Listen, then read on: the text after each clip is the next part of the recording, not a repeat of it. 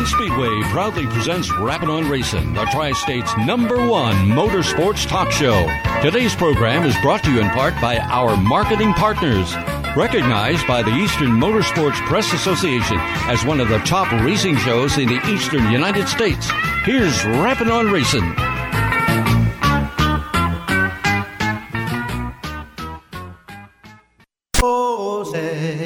Can you see by the dawn's early light what so proudly we hailed at the twilight's last gleaming, whose broad stripes and bright stars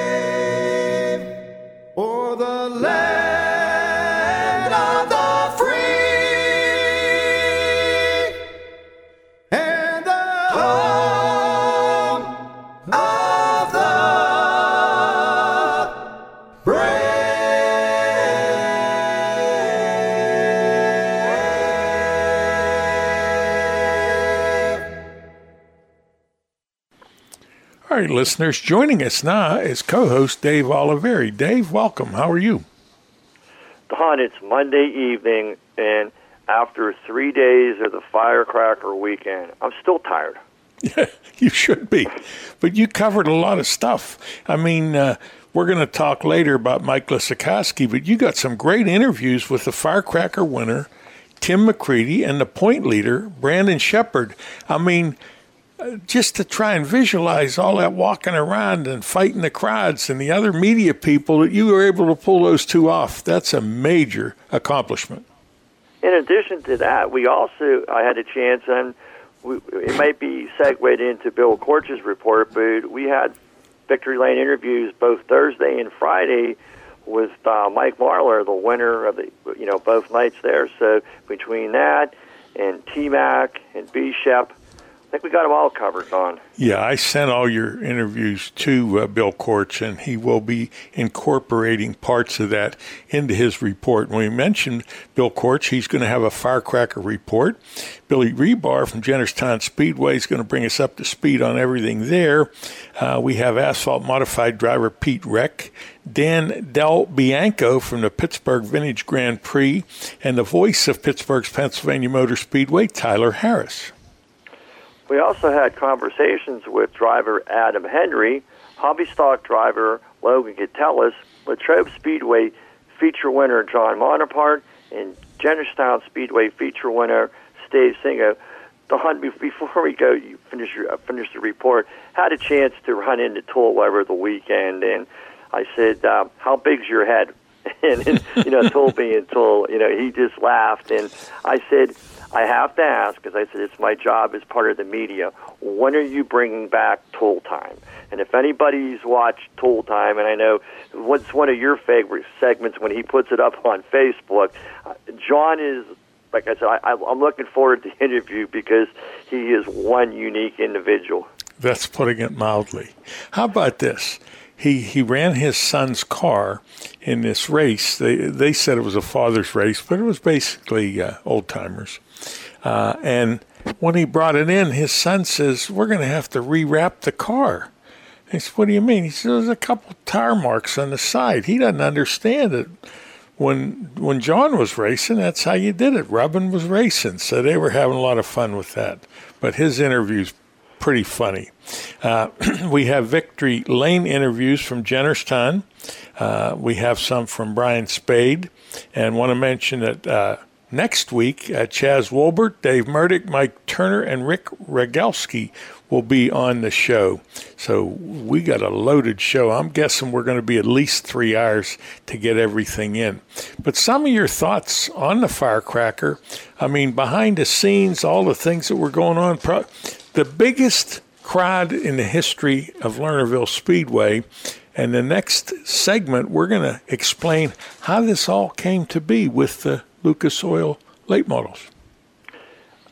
Uh, you're right, Don. Uh, I mean, from the Thursday and Friday events, and it's, it's kind of like a snowball effect where, you know, with people working on those days, the crowd's not as as large. But I got there probably around 12:30 yesterday for a 7:30 race, and between I think, and, and if I'm a few off, I think there were somewhere in the neighborhood of 540 campers. Yeah, yeah. Uh, that, And that just- number might be low. Yeah, it's just, and hats off to you know the the folks. Uh, Rick Schwally from Lucas. You know James Essex is just one of the penultimate of all time great announcers. Just called it a, you know a great race, but the fans and, and there was a mixture. I mean, obviously you're going to have the true uh, late model fans, but I think in, in talking to the drivers throughout the weekend, a lot of them were looking forward to come to Lernerville, if not for the first time, because you know in years past, always that was a traditional you know outlaws race, and it always seems that the two series. Um, I don't want to have say conflicting interests, but they ran in two different places at two different times, and it's hard to be there at both times. But uh, you know, guys like uh, like Mike Marlar, I said, well, what was your determining factor coming to the firecracker? He says, well, Dave, when I first came years ago, I came and it was a gorgeous weekend. I couldn't have asked for any more. And he says, then after that, the next five, he says, it rained. Like, you can't believe how it rains. And I said, well, that's just a tradition for the firecracker where you're going to have rain at least one of the nights. But an odd statistic is this is two years in a row now, Don, that there has been no rain. And you've been a part of many of the firecrackers, and there's always rain. But just a little sidebar that we're going to have, we're going to share with the listeners uh, down the road. When I came into the track on Thursday eve afternoon, I smelled something, and I knew it was coming. And I haven't seen this man for a while, but Steve Boylan, Steak on a Stick. It's just an iconic thing that he travels, you know, to Florida, to Eldora, to Lernerville, and he has he's been doing this since like 1969 as a family business, and as you always says, nothing lasts forever, Don. And you know, he sold the trailer and and the recipes, and he was there, kind of making a guest appearance, but it was great to see him, and just throughout the the the whole weekend, some familiar faces, some old faces, but a shout out to Lucas. They have a thing that they do, and it's mandatory for the drivers. Where at four o'clock on the on that Saturday of that particular race, they have a driver's autograph session. There was 54 drivers that were on hand for the weekend. All 54 were there, and Don, from if you can per, uh, just visualize it, there was tables set up, picnic tables underneath the grandstand. It wrapped from kind of like almost from the pits down to the concession stand and back not once but twice. And it was this great seeing people, young, old, young kids, uh, you know, sharing memories or getting photographs or autographs and some legends. You know, the the first two because they won in numerical order were Rick Eckert, Scott Bloomquist, and Brandon Sheppard. What, what a trio! That sounds awesome. And, you know, Lucas understands, and I've said this many times. We're not in a racing business. We're in the entertainment business. And for the kids and the grown ups to get these autographs, that's a very special memory. It was, and, and you know, the the broadcast live on Mav. It's just if if you and we like you always said, we had Chamber of Commerce weather all three days. Probably actually some of the days was a little bit too hot, but overall, whoever again, and we're going to talk about that. The people that put this together, uh, and again with Big River Steel stepping up for that extra twenty thousand dollars, that fifty thousand will win. This race now, the Firecracker was always on the map as a must race, must win for any driver. Now, even with Lucas involved, it's even that and more going. Hold that thought. We're going to come back after the break and we're going to explain how this all came to be. This is the banker Bob Thought for June 27th, 2022. Have you ever listened to somebody talk and thought, man, his cornbread isn't quite done in the middle? It was the 16th annual Firecracker event this past Thursday, Friday, and Saturday at Lernerville Speedway in Sarver, Butler County. The event featured the Lucas Oil Late Model Dirt Series, sanctioning the Firecracker event for the first time ever, plus the Rush Crate Late Model Series. We'll bring you the results of three nights of racing for the Lucas Oil Series first, followed by the results for the Rush Series. Time trials kicked things off Thursday night for the Lucas Oil Late Model Dirt Series with Dalton Wilson and Mike Marlar setting the fast time for the Group B drivers. Six eight lap heat races then followed with Ashton Winger winning the first one, Earl Pearson Jr., winner of number two. It was Brandon Overton winning the third heat, Mike Marlar the fourth heat. Heat number five went to Tyler Erb, and the sixth heat went to a local Lernerville driver, John Garvin Jr. B main wins went to Dalton Wilson, Matt Lux, and Daryl Charlier. In the 30 lap feature, a scary incident happened on lap 8 when Chubb Frank rolled his car. A red flag ensued. Frank was okay. Mike Marlar was in the lead at the time of the red flag. He was able to keep that lead and hold off Brandon Overton to capture the 30 lap $6,000 to win feature. Rapid on Racing's Dave Oliveri caught up with Marlar after the race and he asked him about the long delay for the red flag. A lot of things go through your mind. One of the one of the big things is is uh, you know just simple things like your tire pressure's getting lower and tires are getting colder, maybe like harden up a little bit. So uh, there's things like that, variables you're thinking of, and then also the tracks, you know, drying out and, and maybe some oil, maybe they lost some water and they're putting some oil dry over in the water. Don't hit that and push. Lots of things go through your mind, but uh, you're just on the job. You know, it's okay. It's the stuff like that happens, and just thankful uh, Chubb's okay. You know, we'd like to have seen Chubb not have to fl- uh, flip over and uh, keep going green for sure. And about getting through lap traffic with Overton in hot pursuit. What happens is these cars' speed makes downforce. So when you catch up to the tail end of the field and you you don't carry the mile per hour, you got less downforce, and uh, that's probably the biggest thing. Is uh, when I'm out there, if I am catching up to some lappers, I'm, I'm in no hurry to catch them. I can promise you that. Mike Marlar, the winner on night number one. Brandon Overton finishing second. Earl Pearson Jr. was third. Brandon Sheppard fourth, and Tyler Erb fifth. Sixth through tenth place went to Jonathan Davenport, Mark Whitener, Tim McCreadie, who started 23rd and won the Hard Charger Award. Ashton Winger was ninth, and Garrett Alberson finished 10th. It was on to night number two at the Firecracker, which would culminate with another 30 lap $6,000 to win feature. Six more heat races, with the winners being Ricky Thornton Jr., Mike Marlar, Mike Norris, Hudson O'Neill, Mark Whitener, and Ashton Winger. The B mains went to Ross Robinson, Jimmy Owens, and Jared Miley. Ricky Thornton Jr. held the early lead in the 30 lap feature, but again, it was Mike Marlar on the move. He took over the lead from Thornton Jr. on lap 14, and from there, he was able to hold off Tim McCreadie to capture his second straight feature at Lernerville Speedway during the Firecracker weekend. Once again, Dave Oliveri had a chance to talk with Marlar after the race, and he mentioned how his car was working in the middle of the racetrack. It was, yeah. It worked really good through the center of the racetrack, and it was a little too tight to run the bottom, and it really worked better out on the outer lane there. So uh, it was nice to have that for sure. And Ricky was doing an awesome job on the bottom. And had we not had that caution, he probably would have been hard to pass. But uh, but uh, luckily we had the caution; and it worked out for us. And what about holding off Tim McCreadie to win the race?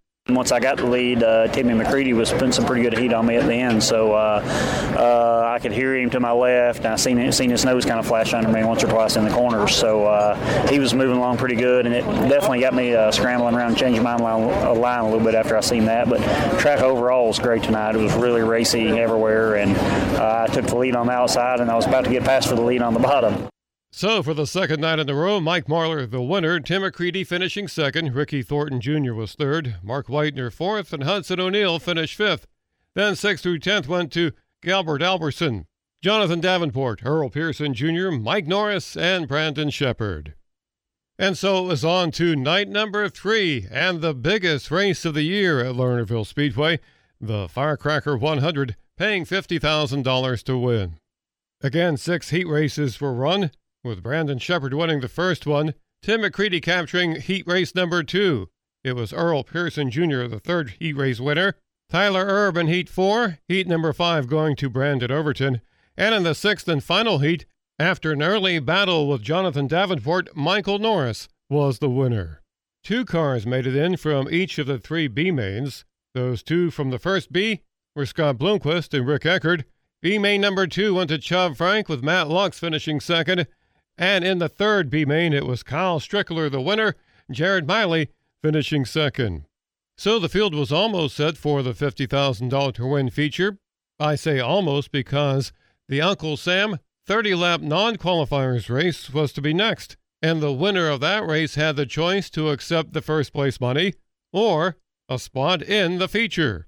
And after Dan Stone passed Colton Flinner to win that 30 lap event, he said, I won a race and he moved on for the final spot in the 100 lap firecracker feature. The rest of the top 10 in the Uncle Sam 30 lap non qualifying event Colton Flinner finishing second, Tyler Dietz third, Ken Schaltenbrand fourth, and Daryl Charlier was fifth. Then sixth through tenth place went to Doug Drown, Gary Lau, Logan Zarin, Corey Sines, and Trevor Collins. When the main event started, it was Tim McCreadie breaking out in front, with Brandon Sheppard second and Earl Pearson Jr. in hot pursuit. After the first caution of the race, there was a long 40 lap green flag session that saw the leaders weaving their way through lap traffic. After a restart on lap 57, Brandon Overton moved past Sheppard to take over the runner up spot. Sheppard fell to fourth place as Mike Marlar moved around him. McCreadie then built up what looked like an insurmountable lead as Overton had trouble getting through lap traffic. But as the race neared its conclusion, Overton was able to get close to McCreadie, as it was McCreadie who had trouble with the lap traffic. Overton got near him in turn four, but McCreadie held him off to win his second Firecracker 100. Dave Oliveri was able to catch up with McCreadie after the race, and he talked about the importance of the big win. It's hard enough to get any win with the Lucas Tour or any other major uh, tours, uh, and also to be able to do it here close to home. This many people, this is probably the one of the biggest crowds we raced with all year, and to see how excited they get and, and, and uh, how wild they are, uh, it makes it uh, worthwhile for me um, and our team. I mean, we've been working real hard. This stuff's not easy, and uh, we haven't had the most consistently year where everything's been easy. We've had to work for, for every single thing we got. So. Um, this one's uh, definitely uh, gratifying. And McCreadie said in these 100 lap events, it's not easy getting through lap traffic. Last year, I didn't feel as, as hard to drive in lap traffic as it does right now for me. Right now, it's very hard to drive in lap traffic because we don't have enough rear deck height to be able to stick hard to pass guys and dive in deep. You have to be finesse and go in slow, and hopefully the guy sees you. And if he doesn't, he's gonna just run the lane he's been running. You know, so uh, um, that's why it's harder. But you know, uh, we'll take it as long as we can get it. And speaking of lap traffic, it got a little close at the end for McCreadie. The last five laps just got stuck in a plateau where those guys were side by side, and I couldn't get beside either of them to show me to show them my car. And, and the way um, Ferguson was diamond in one and two, it was really, really affecting me bad, and um, it just, you know, it stalled me out. But uh, at the end, we, we got lucky to hang on. And hold on, he did to win the 16th annual Firecracker 100. Brandon Overton finishing second, Mike Marlar third, Brandon Sheppard fourth, and Earl Pearson Jr. was fifth. Then came Ricky Thornton Jr., Garrett Alberson, Dalton Wilson, Greg Satterlee, and Mark Whitener was 10th. By the way, series officials reported it was the largest crowd ever to witness a Lucas Oil Late Model Dirt Series event. We'll be back to report on three nights of racing for the Rush Dirt Late Model Series after these messages. At Alternative Power Sources, they have always understood that your generator needs are never one size fits all. They are still the local generator company you have come to know and trust, but with expanded resources and expertise as a subsidiary of Curtis Power Solutions Company, part of the Indel Power Group. As a Curtis Power Solutions Company, they offer quality brands such as MTU, Kohler, Southeastern Power Products, and Yamaha generators. They bring more experience for working on complex projects such as engineering and design services for data centers and healthcare facilities. At the same time, they continue to service all brands of standby generators. Also, don't forget to ask about their rentals for your next event or power emergency. If you have a project, Alternative Power Sources has a solution. Contact them today at 1 800 894 4455. That's 1 800 894 4455. Bill Korch back with you on Rapid on Racing. It was three nights of racing for the Rush Dirt Late Model Series, with the first night Thursday at the Firecracker event at Lernerville Speedway, having the 56 drivers participate just in time trials. Bryce Davis set the fast time for Group A, and Amanda Robinson set the fast time for the Group B drivers. By the way, Davis set a new track record for the Rush Dirt Late Model Series at Lernerville Speedway. During the second night of racing on Friday night at Lernerville, there were six heat races to be run for the Rush Crate Late Models. Heat number one going to Mark Whitener. Heat two, Michael Norris, the winner. And heat number three, it was Michael Duretsky Jr. David Pangrazio won heat number four. Joe Martin, the winner in heat number five. And in the sixth and final heat, the winner was Charlie Sandercock. They also had a six lap dash to set the field for the 50 lap feature, and Mark Whitener was the winner of the dash. For the third and final night of racing, Saturday at Lernerville, the B mains were run first. Jeremy Wonderling won the first B, followed by Matt Latta. Then in the second B main, Amanda Robinson the winner, Justin Kahn finishing second. The third B main went to Trevor Collins. Ryan Montgomery was second. In the 50 lap Bill Emick Memorial feature, Mark Whitener took off of the lead and stayed there through a couple of cautions, one involving a number of cars, and turned one on lap nine.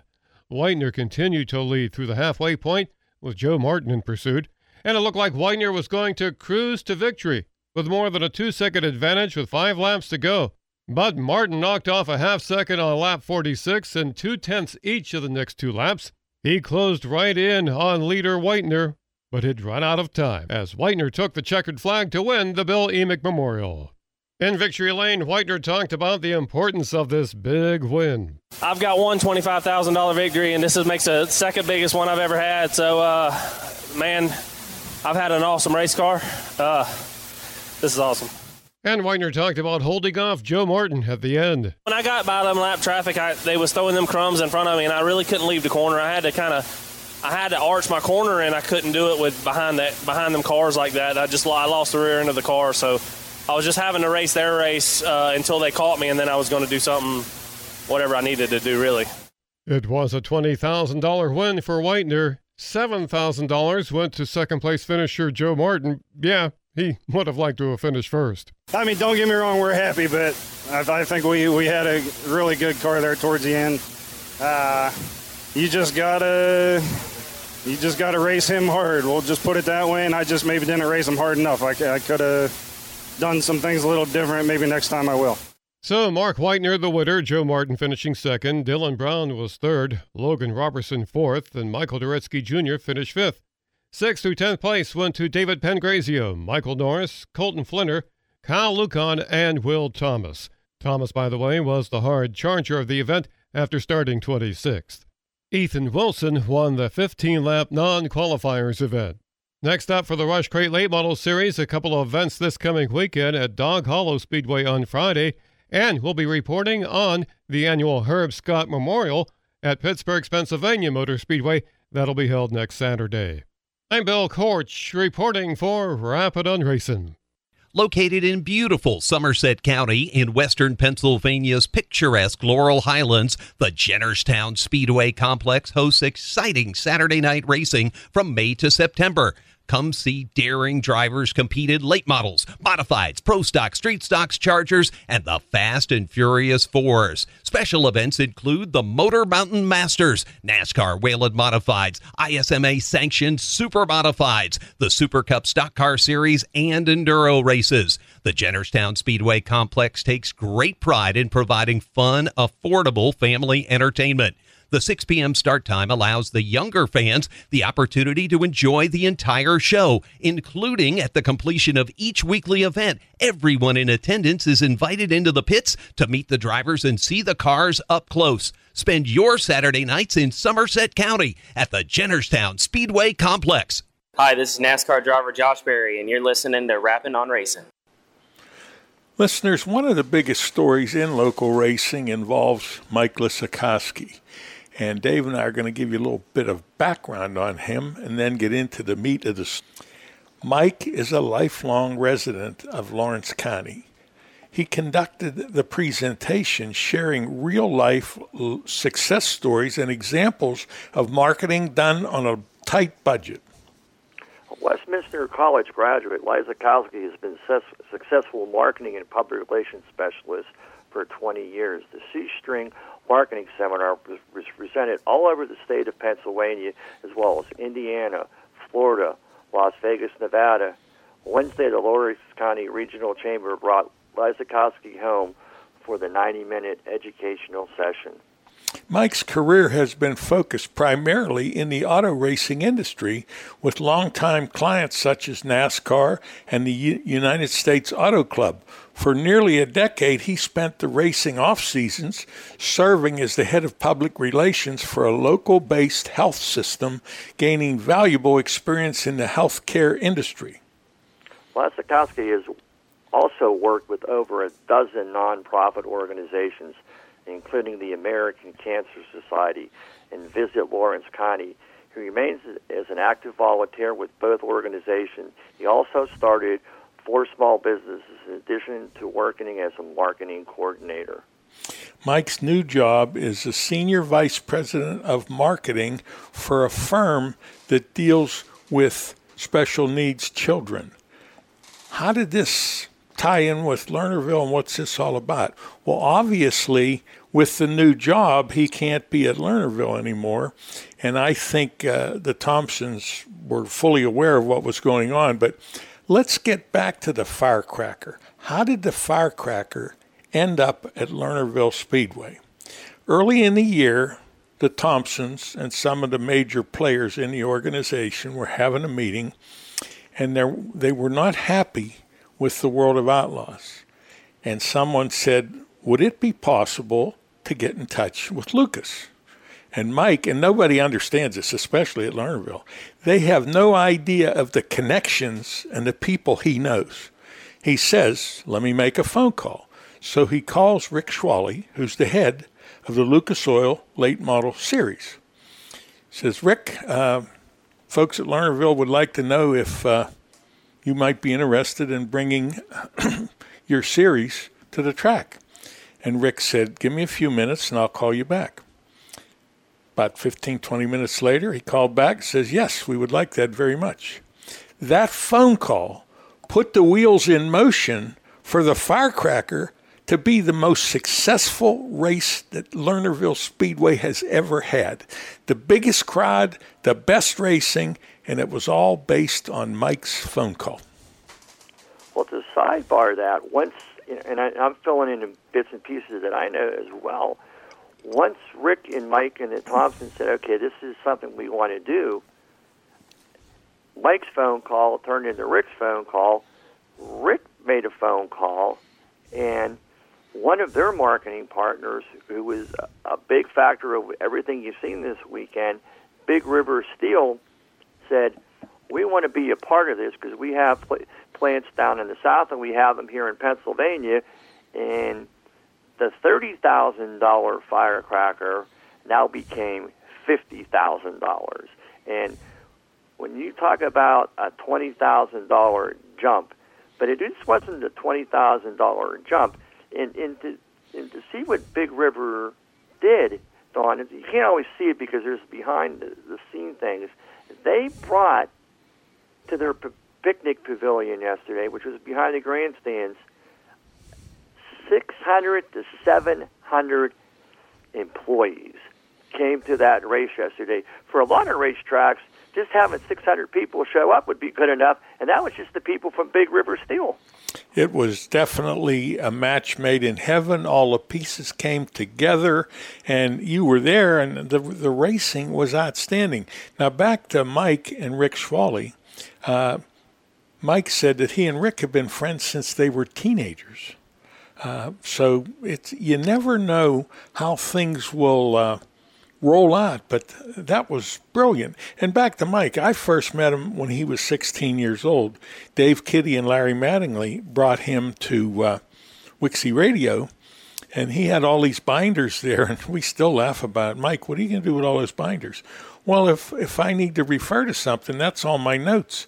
I said, Mike, you're not going to have time to get a drink of water, let alone read those binders. Well, now all those notes are in his head, and he's been part of Rapping on Racing in one way or another for 30 years. Pretty lucky for me when I met him. Yeah, I mean, it's just like we all get a little bit older, but some of these younger ones, and going back to his, you know, relationship with Rick Schwally, a lot of people forgot. You know, Mike when he did his marketing, one thing that he did and, and Rick did early on, they were both photographers, and that's where that connection came in. Because Rick Schwally, you go back into the archives, there's some great photos from years back that you know Rick took and Mike took, and you know that friendship uh, always stayed there. And sometimes you you can say never say never, and, and we never thought we might see a Lucas Oil race at Lernerville. You know, we saw him down at Pennsylvania Motor Speedway, but I tell you what, if and I had a chance to talk for Mike briefly yesterday. He was there and he was kind of organizing the the cornhole tournament and he was running like Mike normally runs. So I just you know just said it basically hello and I'll, I'll talk to you down the road. But uh, a great person. Lawrence County couldn't get anybody that's going to be better. You know, a resident and like you said, one of the most knowledgeable people I know in auto racing. You know, so Mike, if you're listening, from me, you know, congratulations on you know your you know your new position, and I wish you the best of luck down the road. And I know I'll see you sometime Friday, Saturday, Sunday at some racetrack. Well, expanding on the story about the photography. Uh, many years ago, uh, Stuart Doty approached me about getting a photographer for the RPM workshops in Florida. And I said, I got a guy that takes nice pictures. So I put him in touch with Mike. And for a couple of the uh, activities there, a couple of these promotions, he took a lot of pictures. Well, then Stuart said, I need somebody to do a couple seminars or sessions at the uh, at the workshop. I said, You ought to try this guy. He's really good. Well, once Mike did a presentation at the workshop, Stuart had him do one every year. And if you've heard Mike talk, I mean, he people are laser focused on what he's talking about. One example, he had a picture of a racetrack up on the screen for everybody to see. So it's a pretty picture, isn't it? Yeah. But keep in mind, you're not selling real estate, you're selling racing. Your page should have cars and kids and crashes and exciting things. Well, the following year, most everyone that was at that seminar changed their web page. He just has a way of touching or, or focusing on what people need to know, and they all listen. But on top of that, Don, you know, we, we in his last you know five minutes or so, we've talked about Mike's marketing abilities. We've talked about Mike's photography, but and I'll just leave it at this. And I know you, you you'll you'll have something to say. He is one of the best in this area, if not in the country, when it comes to a full-time announcer at a racetrack. Because maybe short of Dal Carnahan in trying to explain with the knowledge and the ability, he's able to broadcast the race like you're sitting in his living room. Yeah, I've said that many times. And back to how he got, uh, how he was contacted for this job. Two of the major players at this company where he's going to be working were at that seminar in Lawrence County, and they really liked what they heard. And I guess they had been contacting him for a long time. and he just he loved what he was doing at Lernerville. He, he was made to to be a general manager at a racetrack, and uh, they wouldn't quit calling him. So finally, he said, uh, "I don't think I want to do this." And they said, "Just give us a number," and he did. And he just threw it out there as a big number, and they said, "Okay, let's do it." And that's how he ended up with his new job. Yeah, it's just sometimes there's always those things. You know, if you have patience, things good things will happen, or the timing has to be right. And like I said, for for Mike, as much as he loves auto racing, and we all go through this, sometimes you have to make a, little left-hand turn or right-hand turn, and this was right up Mike's alley, and I can just see the benefit that he's going to provide this company for many, many years to come, Don. Well, Dave, an excellent report as usual. Uh, you have a nice evening, and we'll talk in a couple of weeks. All right, Don. Yeah, I'll, I'll miss you, but uh, I, I said as hot as it was for the firecracker, I think it's my. I think that's someone's way to tell me that it's going to be that hot in Florida over the next two weeks. So I'll see you when I get back. All right, thank you. Bye now. I want to tell you a little bit about Area Auto Racing News. Nice uh, newspaper. It covers a lot of good stuff. Some of the writers Dave Moody, Ernie Saxton, Walt Weimer, Chuck Bollinger, Dave Dragovich, just to name a few. As a matter of fact, Bollinger, Dragovich, and uh, Weimer have been part of Rapping on Racing for many, many years. You can get 50 issues for $56. But what I like best is the digital subscription, which is $45. Really neat uh, paper. If you need more information, you can give them a call at 609 888 3618. That number again for Area Auto Racing News 609 888 3618. You won't be disappointed. At Alternative Power Sources, they have always understood that your generator needs are never one size fits all. They are still the local generator company you have come to know and trust, but with expanded resources and expertise as a subsidiary of Curtis Power Solutions Company, part of the Indel Power Group. As a Curtis Power Solutions Company, they offer quality brands such as MTU, Kohler, Southeastern Power Products, and Yamaha generators. They bring more experience for working on complex projects such as engineering and design services for data centers and healthcare facilities. At the same time, they continue to service all brands of standby generators. Also, don't forget to ask about their rentals for your next event or power emergency. If you have a project, Alternative Power Sources has a solution. Contact them today at 1 800 894 4455. That's 1 800 894 4455. Business owners, if your ad was here, our listeners could find out about your company. Speedway Productions has several advertising packages to fit your budget. Rappin' on Racing airs live Mondays, 6 p.m. to 8 p.m. at iTunes, TuneIn Radio, Stitcher, rappinonracing.com, or Hulu Television. You can also listen on your computer, iPhone, or iPad. Don and his co hosts present the good, the bad, and the ugly of local racing. The two hour show features local track reports, special guests, driver interviews, and all of the national racing news. Check out the show and let us know if you are interested in becoming a marketing partner. For additional information, call 412 999 6625 or email rappinonracing at gmail.com. Hey, this is Joey Logano, and you're listening to Rapping on Racing. Listeners, joining us now is Billy Rebar from the Jennerstown Speedway. Bill, good afternoon. How are you? Good evening, Don. I understand it was a big night, so uh, why don't we start with Jonathan Havershak picking up his first career win? Well, it seemed to only be fitting that the highlight of the night was in the Somerset Trust Company Fast and Furious Fours, as they were the nightly sponsor.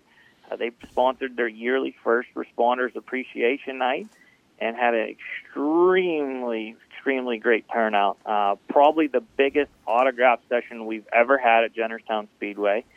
And, you know, the highlight of the night was on the Somerset Trust Company Fast and Furious Fours. We had 17 cars take the green flag, and our points leader, Jonathan Haberstack, started in the pole position, took off running. Uh, he got some challenge from Caleb Vasquez, actually gave up the lead, and he was able to run him down and visit Stoney's Victory Lane for his first career ever win at Jennerstown Speedway. Uh, extremely emotional victory lane for him and his family. They've worked so hard, tirelessly, over the last several years. Uh, they upgraded their equipment this year. Jonathan has been consistently running. He was the points leader without having a win. And Don, not only is he leading the Jennerstown points, he is leading the division in the Northeast Regional Championship points for NASCAR in his division. Truly remarkable feat. There is a huge list of Jennerstown drivers on that, but really excited for Jonathan and the season he's having. I can't wait to have him on your show. Uh, in the picture, he looks kind of young. How old is he?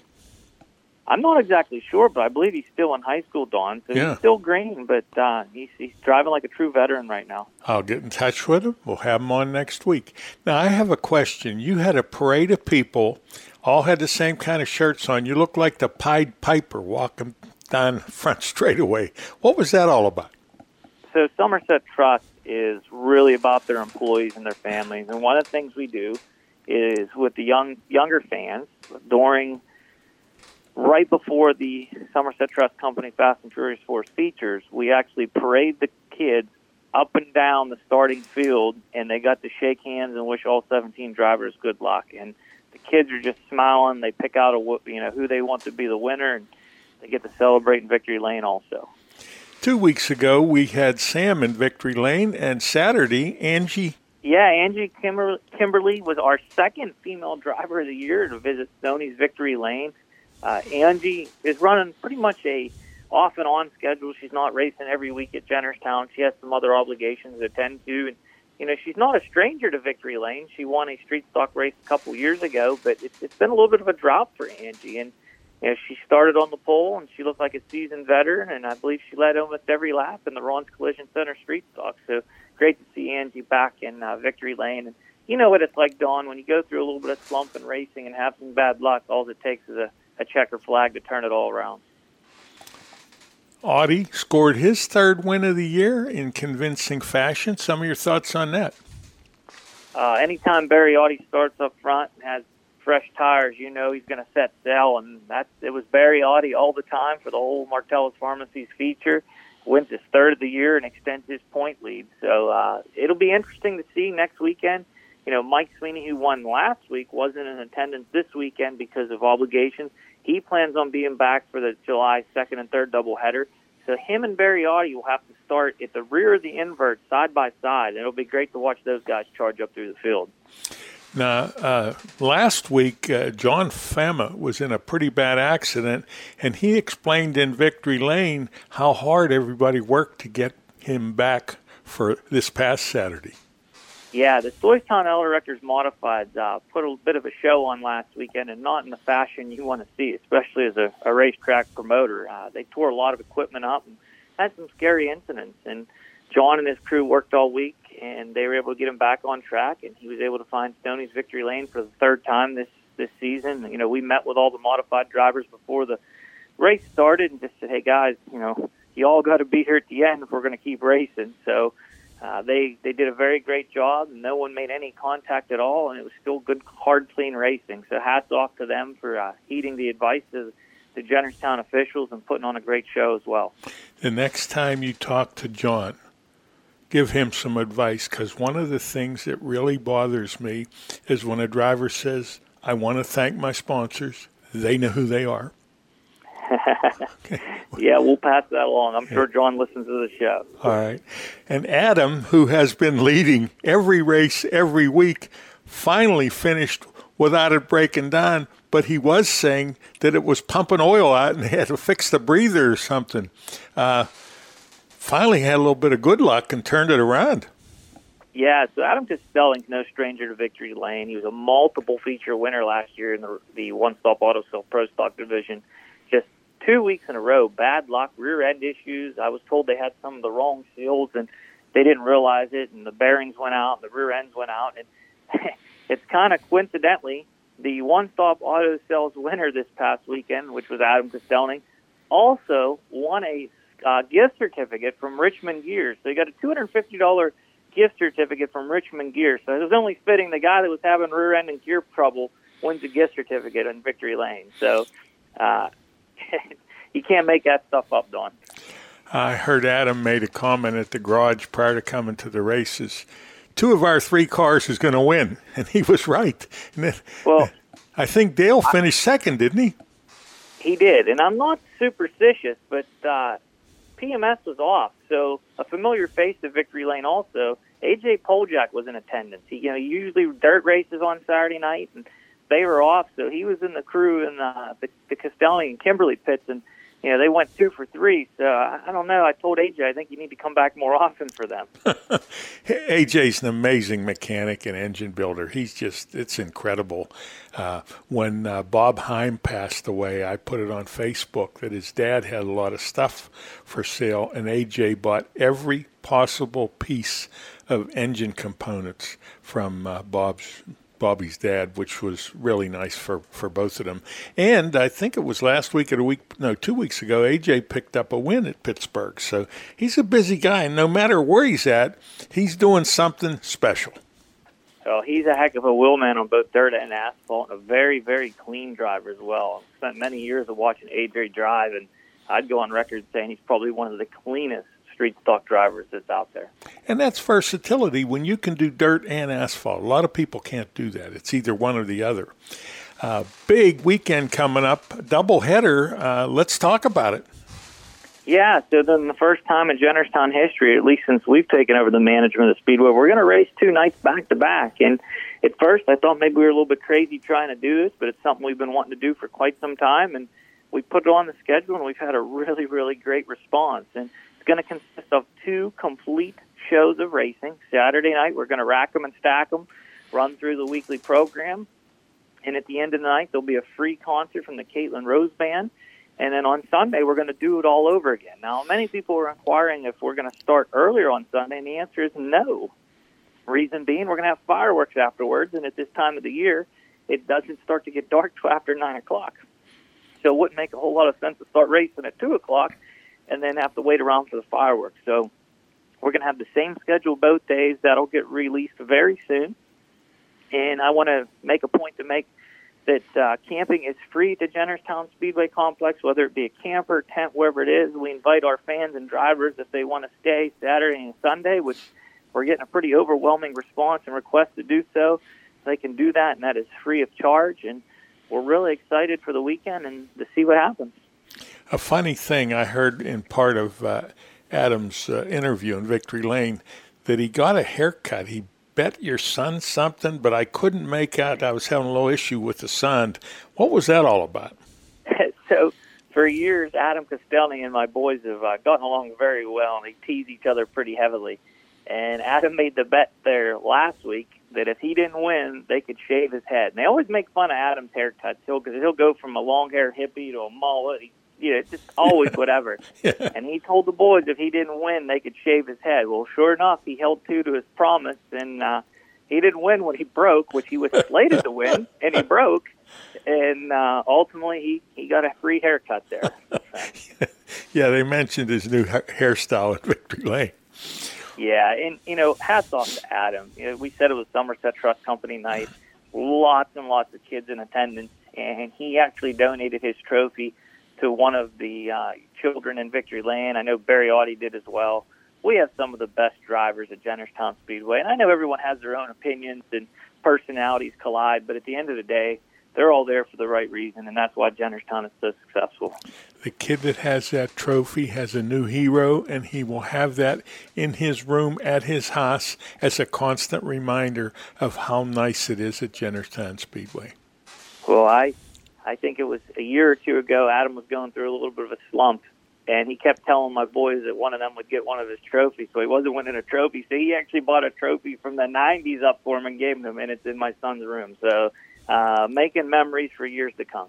Well, this is kind of random, but in '96, didn't I give you a motor Motordrome shirt? you did. Uh, it's part of one of my Boy Scout project. We had to write a letter to a local business, and you were filling in. I think the year Chip Rowan was going back to school, and Yeah. uh, I wrote a letter, and next thing you know, I got a, a T-shirt and mail from Don Gamble. And it just since you brought it up, we actually just made a deal with Armstrong Cable, who is now who Chip Rowan works for. So legacy years of working at Motordrome had moved on to greener pastures when uh, Motordrome changed ownerships, and here we are. He's reunited with racing, and uh, great opportunity for both Jennerstown Speedway and Armstrong Cable to work together again with Chip. And uh, it's just amazing how everything comes full circle, Don. Deja vu all over again. Well, Bill, great report. I want to thank you for being with us. You have a nice evening. Thanks as always, Don. This portion of today's program was brought to you in part by Curtis Power Solutions. Located in beautiful Somerset County in western Pennsylvania's picturesque Laurel Highlands, the Jennerstown Speedway Complex hosts exciting Saturday night racing from May to September. Come see daring drivers compete in late models, modifieds, pro stock, street stocks, chargers, and the Fast and Furious Fours. Special events include the Motor Mountain Masters, NASCAR Whelen Modifieds, ISMA sanctioned Super Modifieds, the Super Cup Stock Car Series, and Enduro races. The Jennerstown Speedway Complex takes great pride in providing fun, affordable family entertainment. The 6 p.m. start time allows the younger fans the opportunity to enjoy the entire show, including at the completion of each weekly event. Everyone in attendance is invited into the pits to meet the drivers and see the cars up close. Spend your Saturday nights in Somerset County at the Jennerstown Speedway Complex. Are you in need of financial planning or portfolio review? Rick Sabo of RPS Financial Solutions is an independent financial planner who has testified as an expert witness on insurance and investment fraud.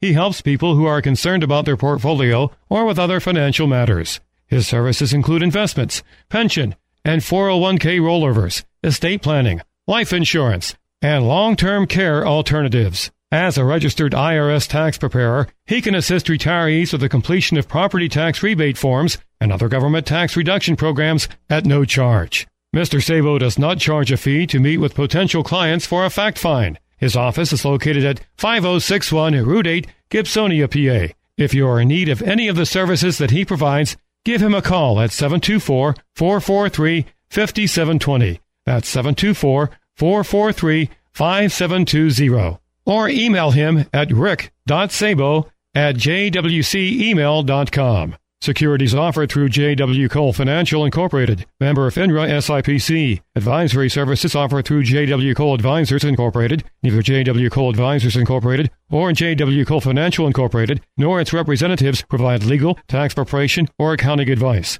Persons who provide such advice do so in a capacity other than as a registered representative of JWCA, JWC. RPS Financial Solutions and JWC, JWCA are unaffiliated entities. Race fans, this is late model champ Barry Audie, and you're listening to Rapping on Racing. Now let's get back to the show. All right, listeners, joining us now is modified driver Pete Reck. Pete, good afternoon. How are you? Doing fine, Don. How's everything there? Good. Things are good here. You know, your uh, career in racing, uh, what a background. I mean, you've driven on dirt, you've driven on asphalt. Uh, l- l- what did you start with? What was your first race car?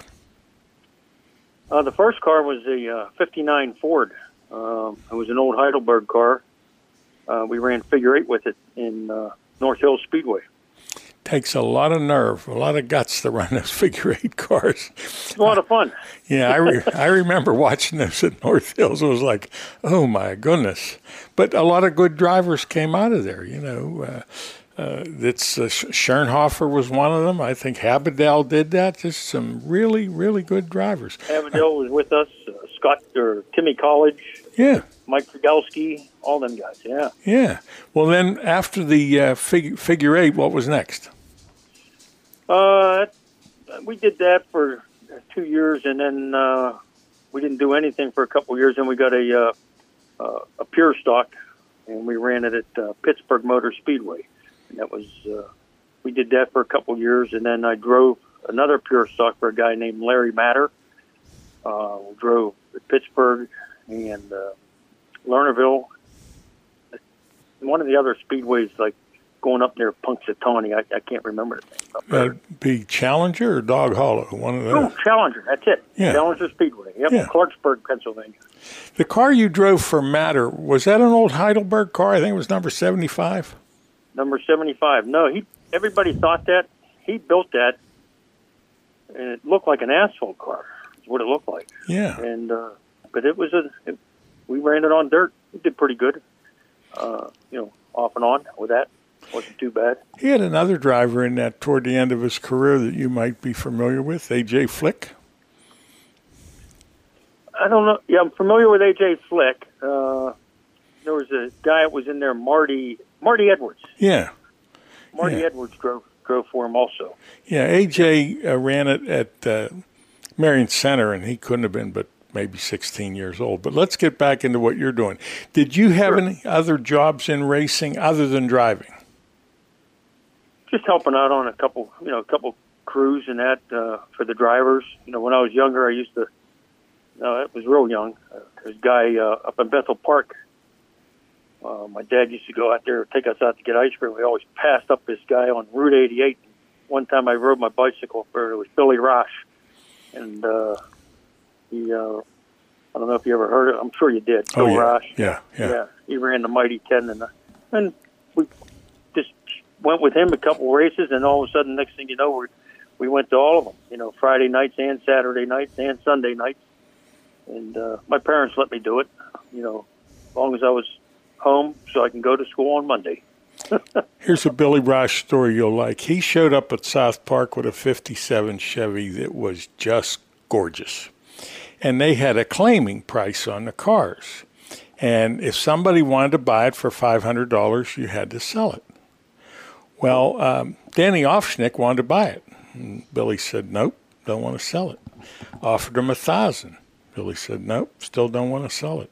Then it was fifteen hundred. Nope, not interested. Well, when it got to two grand, he sold it, and Offschnick turned around and running it. He ran it as a late model at uh, Heidelberg and South Park, but Rosh had some nice stuff.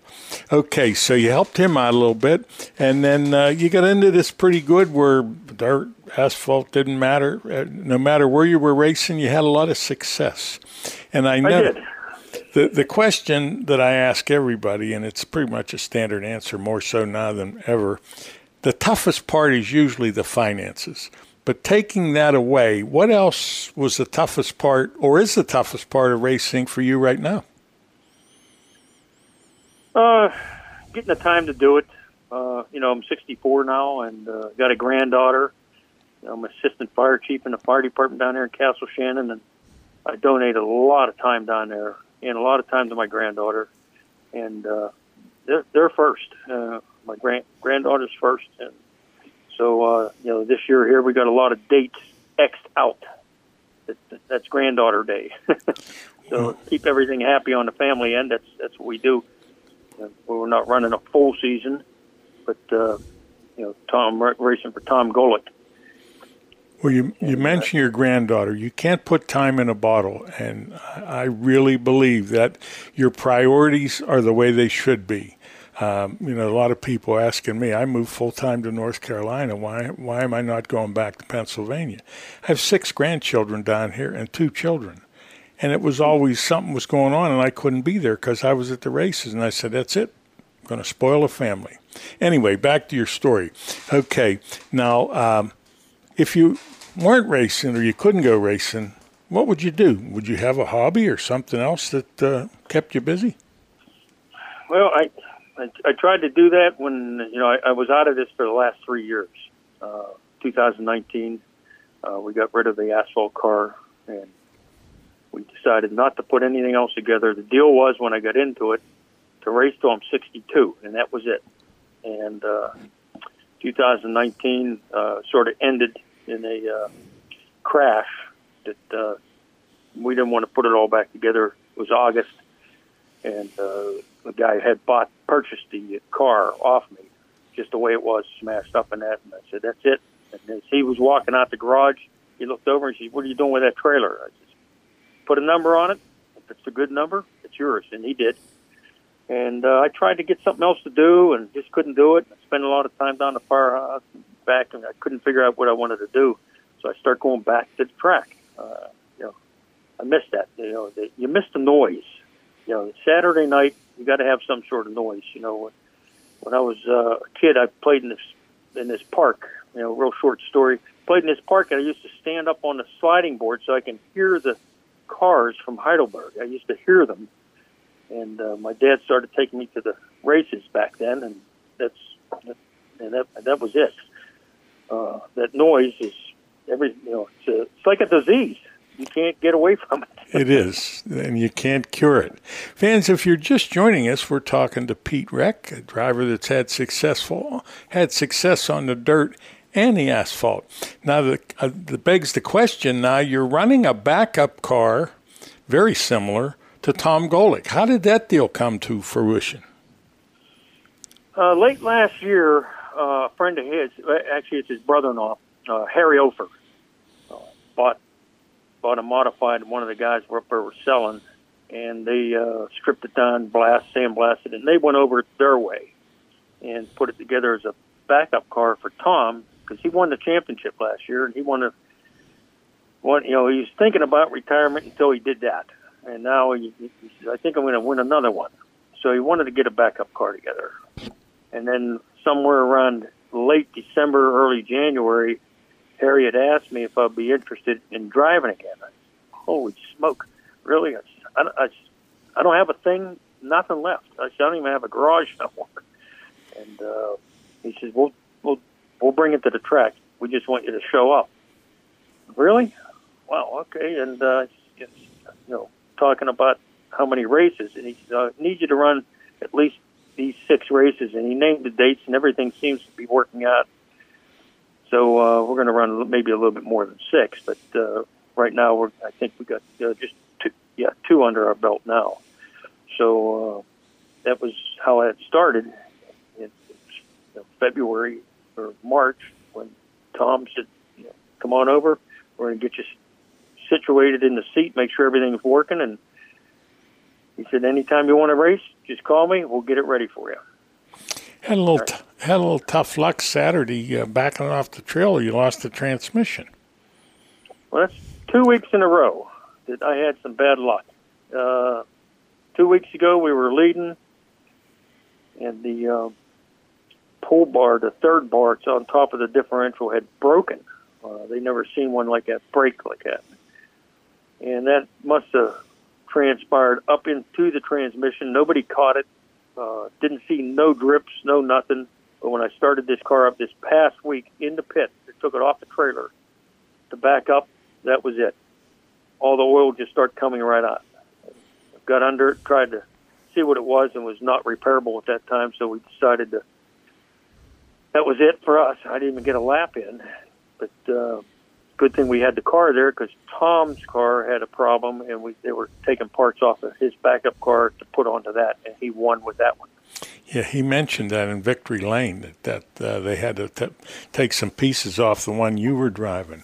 I don't. I uh, there's some gaps in your career that I'm not familiar with, but it's kind of nice that he runs 98 and you ran nine, and all you have to do is cover up the eight. But over the years, did you always run the number nine?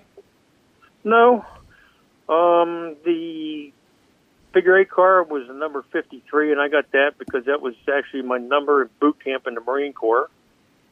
And then we ran an 04 car. I have no idea how we got the 04. I just liked the number, I guess. And then Larry Matters was there, and he asked us to drive his car, which we did for a couple of years, and that was 75. And then uh, when we went into the semi late or the limited late, whatever that division is called at Pittsburgh on the dirt, I got hooked up with a friend of mine, Lou Bradish, uh, and he always ran 09. And we said, you know what? You done a lot of luck with that number nine on that car, Lou. We're going to put nine on ours. So we did. And uh, that was it. And Tom's car, we just cover up the eight. You got some pretty uh, pretty impressive friends, and you know, like Lou's down in West Virginia, Tom's over in uh, what Smithton or over somewhere in that area, uh, West Newton. West Newton, and uh, you kind of like spread the wealth here. You're like a social butterfly. yeah, well, on the dirt track, I always followed Louis Bradish, I mean, he was a fun guy to follow. Uh, that's where the action was at. Was with when Lou was on the track in that late model. That everybody else was running for second. I always thought, you know, He was And, uh, he was good. he was great. Yep. So we bought a, uh, a limited late model or a semi late, whatever you want to call that. Uh, bought that off of him. He put it together for us, and we went on. We had a pretty good year with that car uh, with with him. Matter of fact, the uh, Billy Kell, who sponsored our engines, he, he had Lou Bradish's engine, my engine, and a guy named Dennis Niedermeyer in a E mod, and all his vendors were out there. Billy Kell's vendors like Fel-Pro, AC Oil, you know, all that stuff like that. Federal Mogul, they were all out there for a party for Billy Kell, and we all won that one night all together. Cool. Yeah.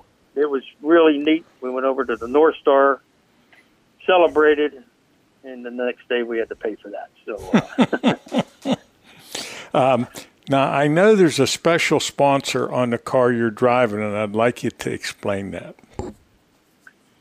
OVN, Operation Vet Now. Uh, they sponsor the entire car. Uh, that is uh, that's an operation for the veterans, uh, for combat, fatigue, uh, uh, mental illnesses, anything to do with uh, with combat. They, they set you up. They'll get you into the right places. They're very helpful. Uh, they make sure you you know all from from the beginning stages all the way through the end. You know they stay with you, and they're doing a nice job of it. So they uh, somehow got a hold of Tom. I'm not sure exactly how that happened, but they wanted to sponsor his car, and he says, "Do you want to sponsor my backup car?" And he says, "Well, will it race?" He says, "I'll make sure it races." And they said, "Yes, we want the whole car." So they did that, and they were out there uh, Memorial Day weekend, I believe. They're they're in and out uh, when they show up. Pretty pretty good group to uh, help out our uh, veterans. That's a wonderful cause. I mean, I admire those guys and yourself and Tom for making this uh, something the public can uh, be aware of and, and tune into if they have to. Um, we're coming up on a commercial, and I'm wondering if you have any closing thoughts, anything we need to add. Well, one thing I got to do is I got to definitely thank my wife Jenny for letting me do this again. We worked it out. Um, when I sat down and told her that I, I might be driving a car, like last year I drove a race here or a race there, just helped some guys out, and that was it. And uh, but I told her this year here, I says Tom would like wants me to drive like six races, and she says, "Is that it?" I said, "Well, if you let me drive more, I will." You know, so we went down through the calendar and uh, picked out our vacation stuff, uh, where we're going, and graduations and weddings and all that. So uh, there's none of that we're going to miss like I did in the beginning part of my racing, and uh, which I regret. You know, missed the kids growing up through softball, soccer, and all that. So, uh, but I want to thank her for letting me do this again. Well, you're a wise man with a wonderful wife, and I am happy for you, and I'll be cheering for you. And if you get that transmission squared away, maybe next week uh, you can beat Tom in the feature. How would that be? Well, we're gonna we're gonna give her hell uh, on July second and third. We're having a Saturday and a Sunday race for that. This this here weekend we're not going to make it, but on July second and third, we're having back to back races at Jennerstown. Wonderful. Well, Pete Reck, I thank you for being with us, and I wish you continued success and good luck. Thank you very much.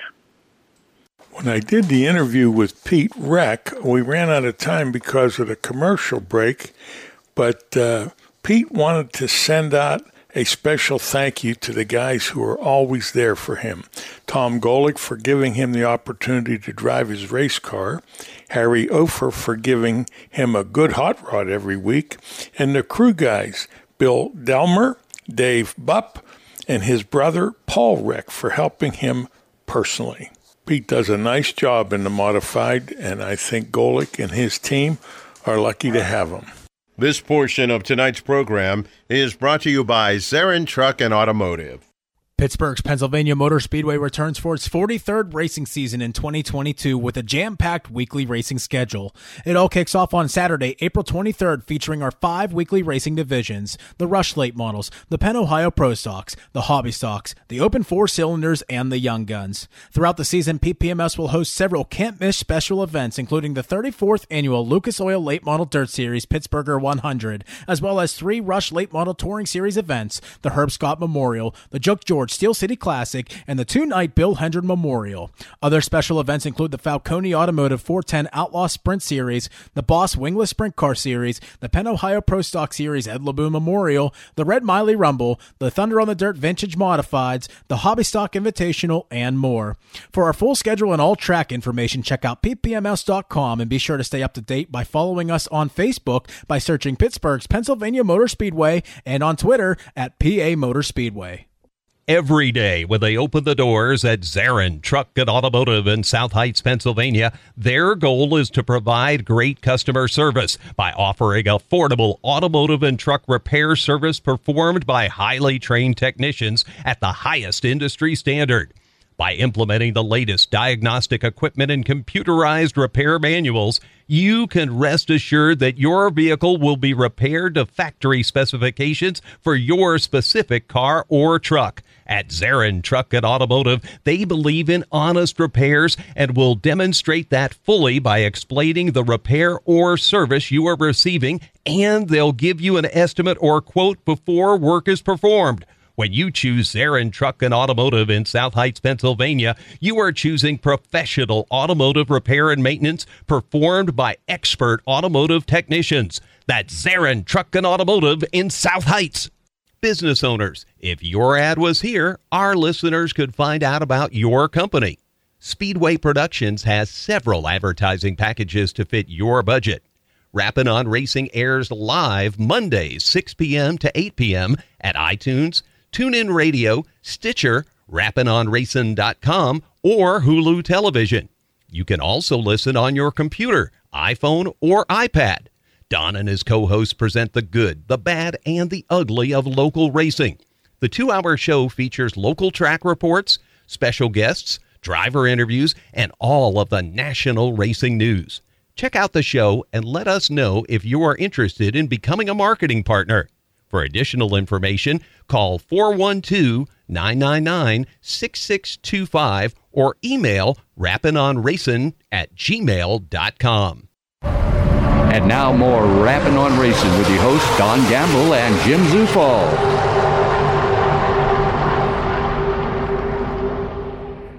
By a gentleman who is at the helm of probably one of the most unique motorsports events, perhaps in the whole country. He is the executive director of the Pittsburgh Vintage Grand Prix. Dan Del Bianco joins us. And Dan, we're going to go straight to the elephant in the room here, and that's the pandemic. Um, you know, Pittsburgh Vintage Grand Prix, as well as the rest of the planet, has been really put off by this terrible time in our history. Uh, you all at the Grand Prix have to be thrilled that we're finally seeing some bright light at the end of this two year tunnel. Certainly, and for us, it was probably more of a one year tunnel. We did all of our events last year, uh, so we skipped 2020 like everybody, but we got back on track last year. So, and I'm glad we did because had we taken two years off, I can't imagine how difficult it would be to, to get things started back up. So let's talk about a misconception. Uh, you know, those of us that live in Pittsburgh know there are plenty of people around the country who still think Pittsburgh is this smoky, old, hulking, you know, hell with the lid off type of a town. And of course, nothing could be further from the truth. You have to deal with the fact that there are people out there who, even here, right here in Pittsburgh, who think the Pittsburgh Vintage Grand Prix is this one day race event at some city park uh, in this middle of summer.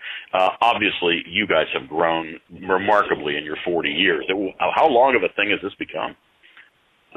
So it's now 10 straight days in July, and quite honestly, we have events before and after those 10 days. But just to keep it in perspective, started as a one day event back in 1983, and, and now it's 10 straight days.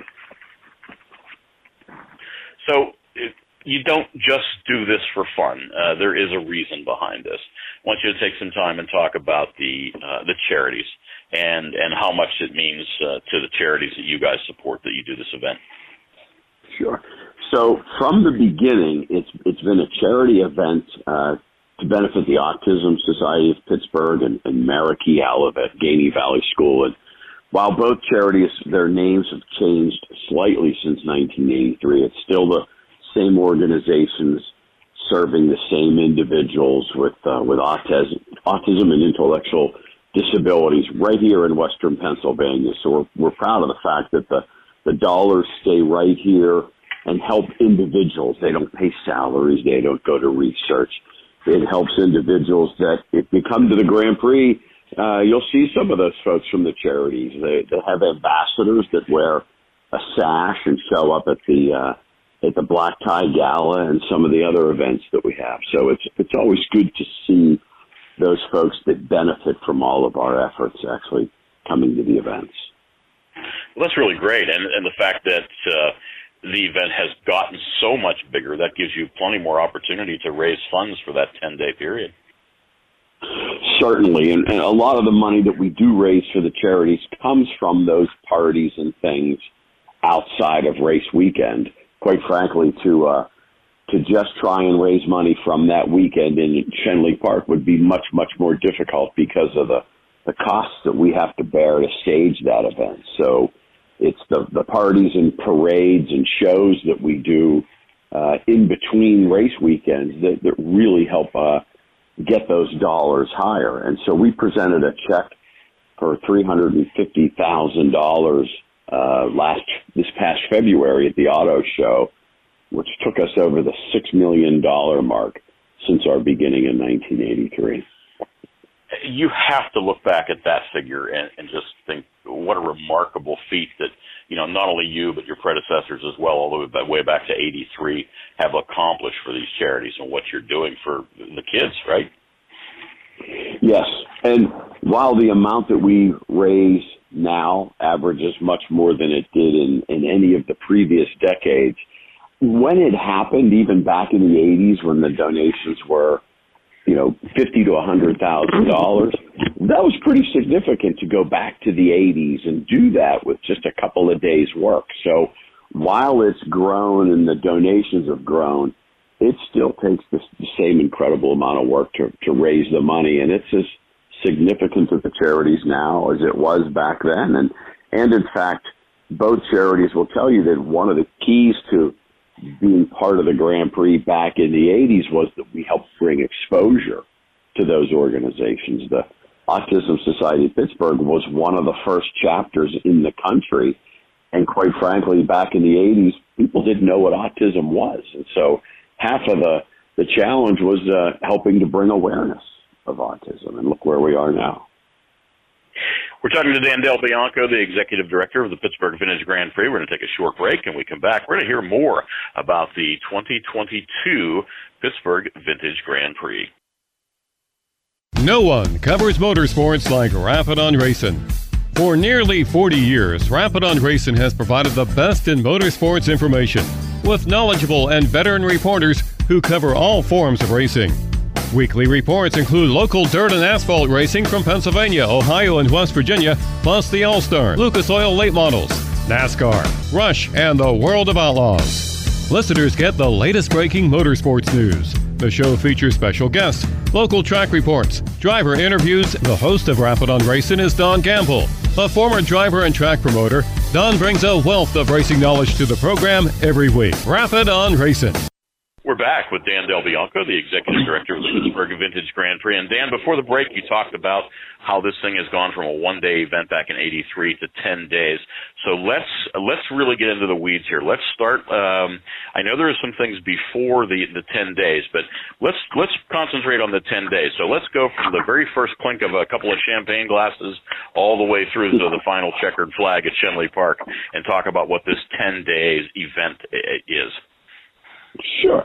So uh, day one, uh, and so we're starting on Friday, July 15th, and it's a it's called our Black Tie and, and Tailpipes Gala, and like it says, it's a it's a formal event, and we're taking it to the Grand Concourse restaurant down at Station Square, and uh, Ray Hall is the sponsor of that, and it's a, it's a big fundraiser and really helps get the the whole Grand Prix started off on the right foot.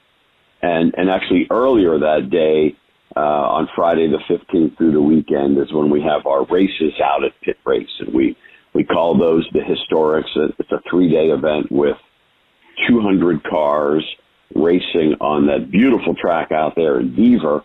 And it's uh, the difference is those cars are a bit newer than what you might see at Schenley, and it's got some very popular cars. We've got Cobras and Mustangs and Corvettes and Vipers, and we still mix in the uh, the British sports cars, the MGs and the Jaguars and uh, Triumphs as well. So it's a it's a big full day weekend of, of all out racing on a dedicated track. We Then then we move to uh, into the end of the Yep. week to Sween, right?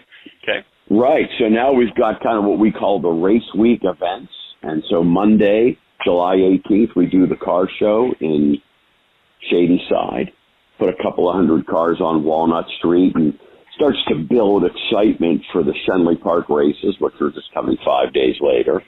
Uh, we move it across the river to the waterfront car cruise on Tuesday, July 19th. And just like the name says, it's your typical car cruise, five or six hundred uh, folks bringing all types of cars down to the waterfront. Uh, then we move into Wednesday, which has become a pretty big day for us. Uh, we do our downtown car show at PPG Place, Market Square, and up at U.S. Steel Plaza, and catch everybody at lunchtime coming out. And we talk to everybody that wants to hear about the Grand Prix, give out literature there on Wednesday. And then the tune-up party, which moves every couple of years, has found a home at the South Side Works, uh, right around Town Square, where you've got the Cheesecake Factory, uh, the Hofbrau House, and, and others, and uh, a couple of hundred cars throughout the streets down there. It's a it's a fabulous time. We uh, just moved there last year, and uh, can't wait to do it again this year. And when we move on to Thursday now, and so there's there's two events that happen on Thursday, July 21st as well. First is a is a countryside tour that starts out in Latrobe and goes to Jameson Farm for lunch. So it's 50 British and and other types of sports cars uh, rolling through the countrysides. And then that night we have the, the Passport to Elegance Jet Setter Party. It's been at the West Mifflin Allegheny County Airport, and so this year we're crossing town and doing it at the Butler Airport. And uh, very excited about doing it up there. It's um, features rare and vintage aircraft, and of course cars. Every event that we do features cars, and it's kind of a high-end party sponsored by uh, UBS and Lux Creative, and we'll just do some fantastic things to change those airplane hangars into a real party.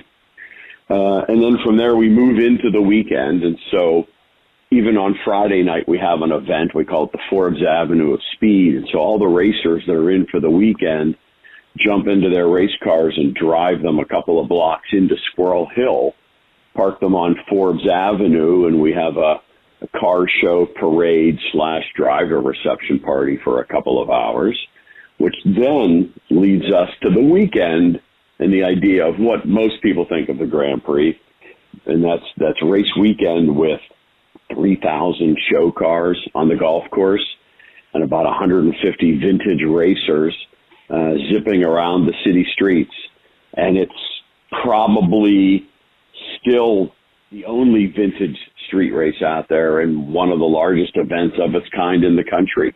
Other cities have tried to do vintage street races. Uh, they don't last long and they usually end up doing them at tracks. But the, the fact that the city works with us to close these streets uh, and race cars to raise money for charity is still unique. So I've been following along on your Facebook page, and that's my next question: is where can we see all this? I know pvgp.org, your website. Uh, you guys are very active in social media. Uh, you have an events page on your Facebook page, and I literally went right down the page as you were talking about it. Where else besides the website and the Facebook page can we find out about the Grand Prix? Yeah, your your timing was good. Bernie Martin put all those events up just yesterday, so it's all there. I mean, we're we're active on Instagram as well, but if you know, Facebook and the website are still the places to go to find out everything that's going on. And we've got brochures that we've been handing out. We handed those out at the auto show back in February, and I, I need to mention that the Greater Pittsburgh Automobile Dealer Association is the presenting sponsor of our event. And uh, we have a great show down there in February to get this whole year kicked off. And uh, Porsche is the market of the year, and we've got an incredible poster this year done by Burton Morris. Uh, if you're into his style of art, or if you're into Porsches, the uh, limited edition lithographs are already for sale, and, and they are flying out the door. Yeah, it's an awesome thing. I'm looking at that right now too. So now we're going to challenge you. Uh, full disclosure: most of the listeners to Rapping on Racing are primarily oval track fans, both dirt and asphalt. We have a certain contingency of um, drag racing fans too. Going to let you put your marketing hat on and convince these people. You know, here's a couple of weekends through the summer, a few weekdays between the weekends. How about we try to convince some race fans that let's take a week or so away from the regular racetrack and come see the Pittsburgh Vintage Grand Prix. Definitely. And so it's still cars, it's still racing. And what you'll see at Schenley Park is is so unique of racing these cars on the streets the way racing really started back in the 40s when when the GIs returned from World War II and uh, brought with them some British sports cars, and really that started the craze. Before we did a lot of the other racing was British sports cars. And so that's what we recreate at Schenley There's a couple of American cars. Corvette was market the year, and we had a couple of those too. But I think sometimes Jim people get hung up on vintage and what does it mean? I mean, we are racing cars now from the 50s and 60s. And if you think about what we race out at, at PittRace the first weekend, there's actually modern Corvettes and, and uh, Camaros and Porsches and in some of those new modern historic groups. So the, the word vintage can sometimes turn people off and maybe it, it sounds like it's an old fashioned little chitty chitty bang bang kind of car not going fast. if you think that, then you definitely need to come out to Schenley or, or visit, uh, our YouTube page and take a look at some of the videos of the racers that, that put the cameras inside their cars, mount them to the, to the roll bars and, and blow through Schenley Park at speeds that I'm not even allowed to say on the radio. It's racing and it's cars. And, uh, if you haven't been there, you got to give it a try. I said it when we started. I will say it again. Likely the the most unique race or motorsports event in all the country, and uh, we get to have the pleasure here in Pittsburgh of, of being the host for it. Dan Del Bianco is the executive director of the Pittsburgh Vintage Grand Prix. He's joined us tonight. We hope everybody uh, takes some time, takes a look at the website, the Facebook, the Instagram, and the YouTube especially. That sounds like a blast to watch these cars go around. Dan Del Bianco, we appreciate your time. We hope you have a great Vintage Grand Prix, and thank you for joining us here on Rapping on Racing. Thank you, Jim. This portion of tonight's program was brought to you by Zarin Truck and Automotive. At Alternative Power Sources, they have always understood that your generator needs are never one size fits all. They are still the local generator company you have come to know and trust, but with expanded resources and expertise as a subsidiary of Curtis Power Solutions Company, part of the Indel Power Group. As a Curtis Power Solutions Company, they offer quality brands such as MTU, Kohler, Southeastern Power Products, and Yamaha generators. They bring more experience for working on complex projects such as engineering and design services for data centers and healthcare facilities. At the same time, they continue to service all brands of standby generators. Also, don't forget to ask about their rentals for your next event or power emergency. If you have a project, Alternative Power Sources has a solution. Contact them today at 1 800 894 4455. That's 1 800 894 4455. I want to tell you a little bit about the On Point Beer Distributor. You know, they're kind of excited. They're providing Butler and the surrounding areas with some great service and even better beer. Why don't you stop by and check out their selection? They can't wait to meet you. They're only nine miles from Lernerville Speedway, a great place to pick up beer on the way to the track. The customers say it's wonderful and friendly service. They highly recommend the place. On Point Beer is located at 154 Freeport Road, only minutes from Lernerville Speedway. If you like the good service and the good beer, stop in and say hello. If you want to call ahead, their number is 724 285 6298. It's owned and operated by a veteran, a former Marine. Stop in and see what they have. And now, more Rappin' on Racing with Don Gamble and Tyler Harris. All right, listeners, joining us now is the voice of Pittsburgh's Pennsylvania Motor Speedway, Tyler Harris. Tyler, good afternoon. How are you? I'm doing very well, Don. How are you? How is yourself? I'm doing well. Things are good. Got a big, big show. Uh, I think everybody's going to enjoy it. You had uh, you had the night off uh, Saturday. Yeah, yeah, we had the night off, but uh, made my way over to Lernerville to support uh, the Thompson family and uh, the Firecracker 100 weekend with the Lucas Oil Late Model Dirt Series, as well as the Rush Touring Series event. Uh, man, what a success that was! if you weren't there to see it in person, hopefully you got to check it out on Lernerville TV or on uh, MAVTV Plus. But man, uh, what a successful weekend! I'm happy to have uh, been there to to kind of relax for a weekend and, and enjoy it. It was amazing. They couldn't have asked for a better response or a better show. Absolutely. And you know what, too? You talk about successful shows. I mean, look no further than our monster truck show that we just put on over the weekend. Though we weren't racing at Pittsburgh's Pennsylvania Motor Speedway, we had a huge monster truck show.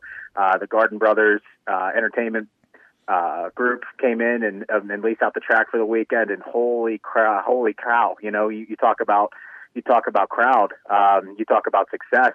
Look no further. It was it was absolutely amazing. The pictures that came in from that event uh, were absolutely outstanding, and that show knocks it out of the park every single year. A lot of kids uh, have a lot of fun with that event, and the, the adults do too. Because at the end of the day, if the kids are having fun, well, the adults go home happy too. So huge success there for the Monster Truck Show, and I believe they're going to be hosting a circus at some point in August, and we can cover that here in just a little bit. Uh, a, a lot of the drivers that I have the opportunity to talk to leading up to this event, Don, uh, never are kind of in the same boat as me. They've never had that opportunity of meeting Herb Scott, but they know that his they know what his legacy is, and they know that he was one of the pioneers of our sport, certainly in the Western PA region, that paved the way to make racing what it is today. So to race for a man with that kind of legacy and that last name as well, the Scott last name, uh, it, it goes a long way. And the fact that the Rush um, Touring Series also jumps in on this event, making it a 3,000 to win event, really highlights just how big and how important of an event this is and I'm looking forward to it, Don. It's it's nice to have that weekend off to kind of regroup and relax. And uh, same for our drivers, and I think they're all ready to go and they're rearing to go for July 2nd this Saturday. Well, I guess it's a mulligan in, in golf, but you need a, a night when you can do regular people stuff. Uh, wedding, birthday party, you know, whatever. Uh, and that's good because they can recharge their batteries. And I firmly believe every track should have at least one night in the summer when people could plan things that involve real life. Yeah, and a few of those drivers actually just took that opportunity to go over to Lernerville and race in the Billy Memorial. So kudos to them, to the, our regular Pittsburgh's Pennsylvania Motor Speedway competitors who did that. Another thing I should mention, Don, we have a real nice presentation for this Fourth of July weekend. Uh, not only do we have a national anthem singer in Kim Catellis, but we're going to have a local Pittsburgh. Uh, I would call him a legend, to be quite honest with you. His name is John Tucci, and he is a man who goes around the local area uh, and leads a ministry of singing the national anthem or various other America related songs, America the Beautiful, um, God Bless the USA, and uh, so on. So this gentleman, John Tucci, will be at our facility this upcoming Saturday, July 2nd, uh, for the Herb Scott Memorial, uh, sp- spreading his ministry through through song, essentially. So a real nice presentation for this upcoming 4th of July weekend. That sounds really nice. Now, general information, like looking at your uh, points races, and we can't get through all the points, but do you have available to you who the point leaders are? Sure do. Um, well, I, and I and I will say this is a little bit outdated because um, uh, our, our statistician statistician, easy for me to say, uh, Yeah. Rich Berry, has been on a two-week uh, vacation essentially, uh, and that vacation includes going to various other races across the Midwest. So uh, you talk about not being able to get away from the sport very much. So uh, as of June 11th, some of our points leaders at Pittsburgh's Pennsylvania Motor Speedway, Philip Bubeck out of uh, Colliers, West Virginia, is our current points leader in the Rush late models, the the Rorick Automotive Rush Dirt late models, uh, the PPMS Penn Ohio Pro Stocks. It was Brian Hutchko. Uh, but I believe after a solid weekend of racing over the June 18th weekend, uh, AJ Poljak most likely is your new points leader for the PPMS Penn Ohio Pro Stocks. Those two drivers have been going at it, uh, not only on the track but in the point standings as well. So it's been really fun to watch, Don. The Cheplik Packing Hobby Stocks, a youngster, Tony McGill out of Jefferson Hills, Pennsylvania, your current points leader right now, but uh, you talk about youngsters. Matt Bernard is in second in points. Frank McGill uh, is third in points. Jonathan Catellis fourth in points. Logan Catellis fifth in points. So your top five drivers, I would probably reckon to say average age between those five drivers is uh, 17, 18 years old. Um, with Tony probably, uh, uh, actually Logan being the youngest with them at 16 years old. Tony's probably right around the same age. So uh, the youngsters really coming through in that division. Then you got Gary Catellis in a tie for the fifth place position, and Gary's a track champion. Um, and it happens to also be Jonathan and Logan's uh, and Cody's, for that matter, dad. So a lot of variation in that division, and the youngsters are really shining bright. You look at the Crawford Auto Repair Open Four Cylinders. Craig Rudolph is the current points leader. Um, he's in a little bit of a points battle right now with Derek Quigley and Susie Rudolph, his daughter, Craig's daughter, that is. So those three are going at it. And then you have the always safe flagging and traffic control young guns. Travis Clark has been pretty much lights out this year. Has had a lot of uh, close battles with Emmy Laboon throughout the course of the season, but the future stars of Western Pennsylvania re- racing uh, really are standing out really bright here, at Don, and we're seeing a lot of drivers not only just do well, but improve throughout the course of the season. Tyler Hollister picking up his first career feature win on June 18th. Uh, and then Emmy Laboon with two feature wins, and Travis Clark with four in his own right. So uh, the, the the future's really bright with our sport at Pittsburgh's Pennsylvania Motor Speedway. Don, a lot of the young drivers are really making a name for themselves. And as I mentioned earlier in the season, before the season really got started, the year of opportunity is what I pretty much dubbed this season, and it's really coming to fruition. as you said, that's the future of our sport. And the more young people that get involved, the better. It's kind of, you'll hear it later in the show, but uh, Logan Catellis is one of my guests. And we were talking about his pit crew, and he named them all. And I said, How many people come with your team every Saturday night? He says, About 30, maybe a little more. That's uh, one heck of a pit crew. Yeah, I call them the Catellis clan back there because it, it just extends past their past their family too. Uh, Lucas Weaver and, and Derek Quigley, two of our Crawford Auto Repair Open Four Cylinder uh, competitors. Abby Gindles, or I'm sorry, um, I thought they had a uh, young gun, but they don't. But regardless, they they just have a huge crew of people back there, and they all kind of fit together and everything like that. It's so funny walking past them every week because it's just so so many people, uh, and it's great to see it. We really appreciate their support. Well, there was three people he mentioned, and I said, "How did that happen?" Well, they're either friends of one of the Catellises, uh, girlfriend, I don't know, family friend, whatever, but uh, they have quite a team and, and a lot of cars, and the cars are all beautiful. Yeah, yeah. The the McGills would be another one in that instance because they have Abby Gindelsberger, a young gun competitor. Uh, Samara Weaver was one of the ones that I was thinking of in the uh, young gun division, who's kind of with that Catellis clan. But Frank McGill and Tony McGill, they have not only their two hobby stocks, but then they have uh, Frank McGill's uh, pro stock as well, as he pulls double duty oftentimes at Pittsburgh's Pennsylvania Motor Speedway. So. Uh, yeah, it's it's pretty incredible seeing how these these these crews come together and, and put together pretty big racing programs. Well, Tyler, for having a night off, you had an awful lot to talk about. Is there any closing thoughts? Anything we missed? Well, I mean, I could go through the schedule, but all scheduling and ticketing information is available at Pittsburgh's Pennsylvania Motor Speedway's Facebook page and as well on ppms.com. As far as what's available and what's coming up, you can't miss our 410 sprint car events. July 23rd, the Boss Wingless Sprint Cars will be back with us at Pittsburgh's Pennsylvania Motor Speedway. The Herb Scott Memorial, we've already covered that. Uh, free military and first responder night, July 16th. August 6th, the Jook George Steel City Classic.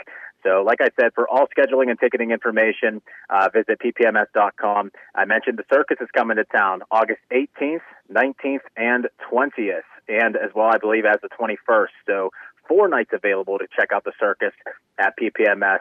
Uh, that's the Garden Brothers Circus. For all information, make sure you check out our website and we can redirect you to where you need to go. But uh, very exciting season to this point so far, Don at Pittsburgh, and I'm excited to see how everything wraps up. Real close to points battles.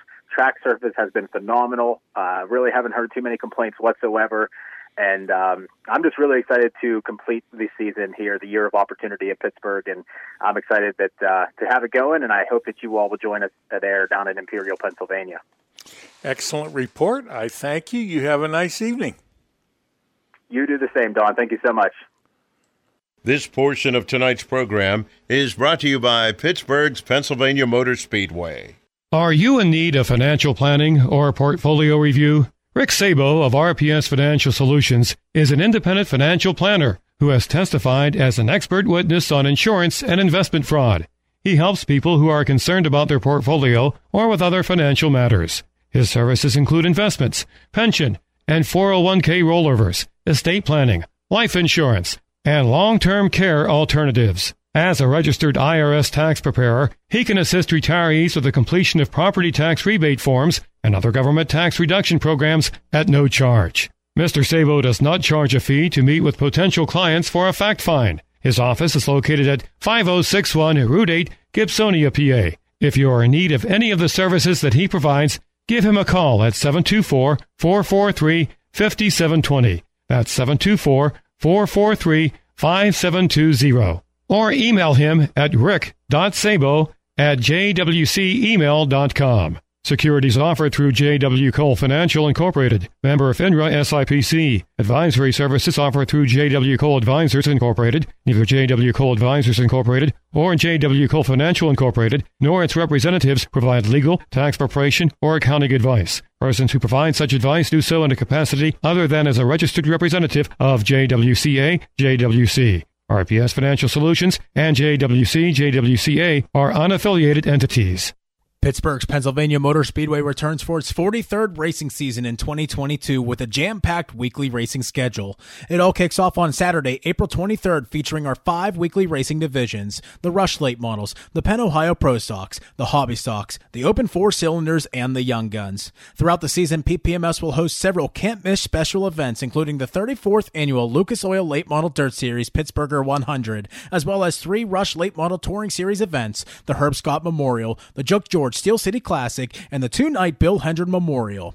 Other special events include the Falcone Automotive 410 Outlaw Sprint Series, the Boss Wingless Sprint Car Series, the Penn Ohio Pro Stock Series Ed Laboon Memorial, the Red Miley Rumble, the Thunder on the Dirt Vintage Modifieds, the Hobby Stock Invitational, and more.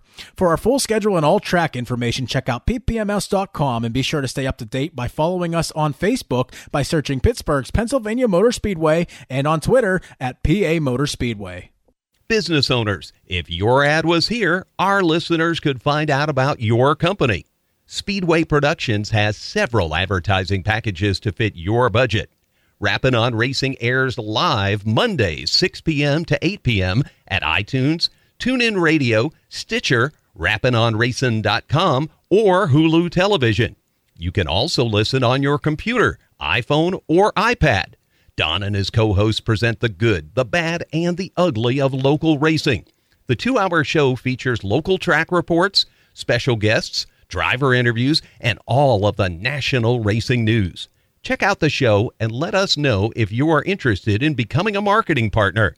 For additional information, call 412 999 6625 or email rappinonracing at gmail.com. Race fans, this is late model champ Barry Audie, and you're listening to Rappin' on Racing. Now let's get back to the show. All right, listeners, joining us now is Adam Henry, the driver of the number 26 modified at Jennerstown. Adam, good evening. How are you? Oh, I'm good. How are you, Don? I'm, I'm wonderful. Nice day. A little too hot, but nice day. How long have you been racing?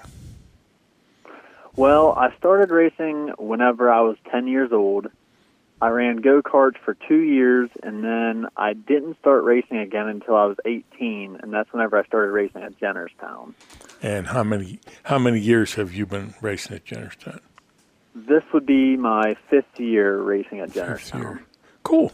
You have a nice looking car. Uh, an unusual number, 62. You know, there's a lot of sevens and twos and 22s and a lot of double digit numbers. How did you pick your number? Well, whenever I started racing go karts, my brother was also racing go karts, and he chose the number 26, which is what my dad's number was back in the early 90s when he ran street stocks at Jennerstown. So I thought of something. I thought I would just reverse the number, and ever since I reversed it, it just stuck. Cool.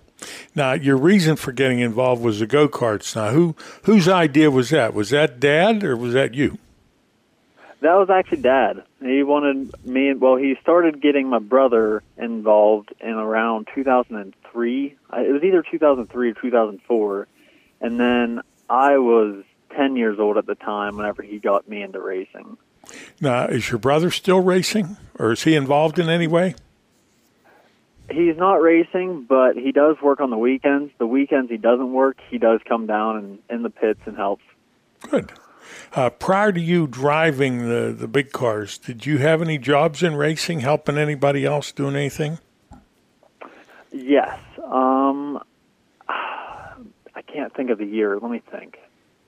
Okay, it was 2013, 2014, and 2015. I would help Ron Delano race super late models, and we would run Roaring Knob, Marion Center, Dog Hollow, I think Hesston a few times, maybe Bedford a couple times, but I would help him every week working on his late model. Yeah, he's a nice guy, good driver, very rec- recognizable yeah, name. he is a nice guy. Yeah. Um, what do you like best about racing? There's a lot of things I like. We got time. the adrenaline of getting into the car and w- on race day is one thing that will never go away. Just your nerves and the adrenaline of being behind the wheel of a race car, and then the fans as well. I mean, the fans. That's what we're racing for is for the fans. They're family. The friends that you Yes, meet in racing. family. The friends you meet in racing, it's it's like a whole different family outside of where you work or where you live or whatever. And some of these friends will last forever. I have friends Geez, I started racing when I was 15. That was 1960. So it's been a lot of years, and I still have friends from when I started. It's that's what it's all about. How about your your feature wins at Jennerstown? Would that be your most memorable moment in racing, or was there something more significant than that? They are very memorable, but there's also some races that I'll always remember. Um, the first time I got my new car, I remember I made, I think, 18 laps, and with two laps to go, I ended up hitting the outside wall and bending both the rims, and I, came into the pits. I'll remember that as well, just because that was the first race with my new car. There's a lot of other memories that will always stick in my head, but the most memorable would definitely be the wins. They they meant a lot to me. Well, that memorable one sounds like something you'd like to forget, and every driver has one of those where it was like, "What was I thinking?" or "How did this happen?" Yeah. That's very true. Now, uh, fans, if you're just joining us, we're talking to Adam Henry, driver of the number 26 modified. Been to Victory Lane a couple of times up at Jennerstown. Good looking race car. Kind of a unique color scheme. How did you uh, determine that? Oh yes, I am. I, what, what, what did you say? How did you pick the color scheme on your car? Well, the first year I ran, I was a, the color was gray. I wanted to be different than everyone else, so I went with a gray color. And then I ended up buying Pete Rex race car and all of his body panels, and his car was red. So I've always liked the color red. I've never made a race car red until the one I have now. So I figured I would just go along with a red paint scheme and add a little bit of yellow and white and black in there. It's kind of funny because yesterday I interviewed Pete and he said he sold his car, his wrecked car, but we never got around to who bought it. So now the mystery has been solved. You bought his wrecked car. Yeah. Yes. Well, and he was going to give it up till uh, Tom Golick decided they wanted Pete to drive his backup car. So, uh, you know, it's hard to get away. Once you get sucked into this sport, it's hard to get away. It's it's like a disease. You can't cure it. It's in your blood. I mean, there's Yeah. no way out of it. Let's talk about the people that help you pay the bills. Um, what would you like to know about them? Your sponsors, who are they? Oh, my sponsors. Oh, um, well, my biggest sponsor on the car is Ridgetop Auto in Hooversville, PA. And then the other sponsors are Fig Brothers Cool, Scott's Auto in Johnstown, Rapid Designs in Hooversville as well, and Custom Ironworks in Somerset. And your hometown is Friedens, PA. There's been a couple of good drivers come out of that area. First one that comes to mind is uh, the Dunmires 07. Um, how about your pit crew? Who helps you on the car? My girlfriend helps me a lot. Her name is Ashlyn Thomas. She she comes down every night. I'm at the garage, and she helps as much as she can. And my dad, he helps a lot as well. Ken Henry, he's always there. If I'm at the garage until two in the morning, he's there with me, give, helping me as much as I can. And I'd also like to thank Nick Nemick, Joe Nemick, Louis Matzi, and I, and yes, that's that's everyone. Now, I have a question. Was Ashlyn a race fan when you met her, or did you have to bring her into the sport? She was always a race fan, but she wasn't as involved in it until we got together, and now she loves it. Well, then the next question is how did you two get together? How did that come to be? Well, we I met her through my friend from high school. His name was Colton Buchanan. I met him, or er, her through him. That's his cousin, and he talked or told us to start talking, and next thing you know, we're together. Well, that's good. And anytime a driver, whether it's a girlfriend, a wife, sister, the mom, anytime they have a woman involved and she is supportive of what you're doing, you're way ahead of the game because if the woman isn't, it uh, usually has a bad ending. So you're kind of lucky that Ashlyn Thomas is part of your program. Sounds like a nice young lady, and you sound like a pretty lucky guy. Any closing thoughts? Anything that we haven't covered that you'd like to add? Not that I know of. I think that's everything. Well, Adam Henry, I want to thank you for being with us and wish you continued success. Hey, thank you, Don. I appreciate it very much.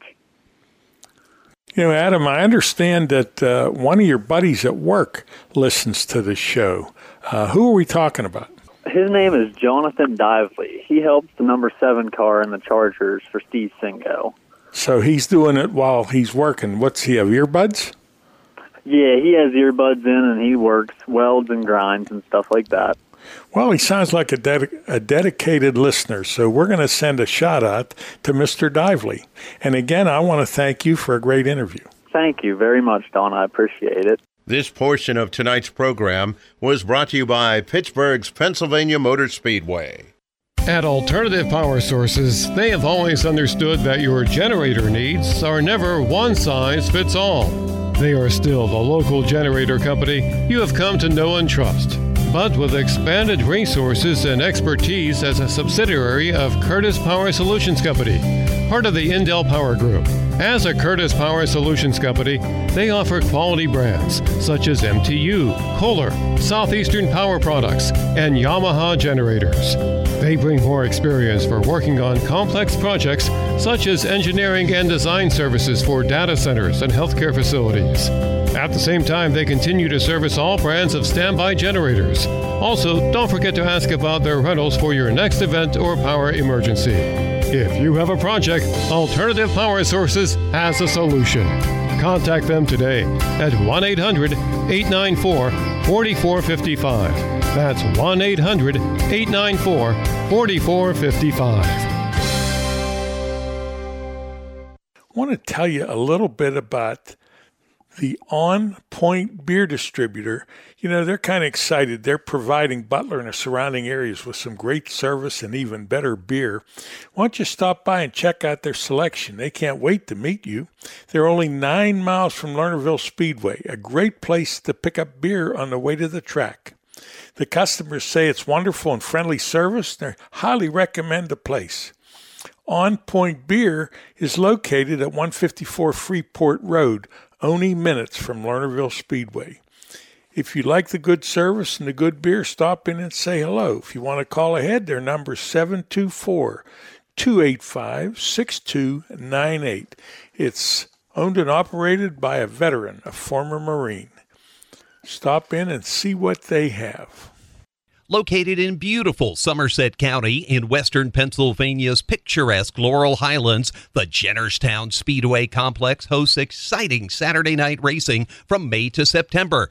Come see daring drivers compete in late models, modifieds, pro stock, street stocks, chargers, and the Fast and Furious Fours. Special events include the Motor Mountain Masters, NASCAR Whelen Modifieds, ISMA sanctioned Super Modifieds, the Super Cup Stock Car Series, and Enduro races. The Jennerstown Speedway Complex takes great pride in providing fun, affordable family entertainment.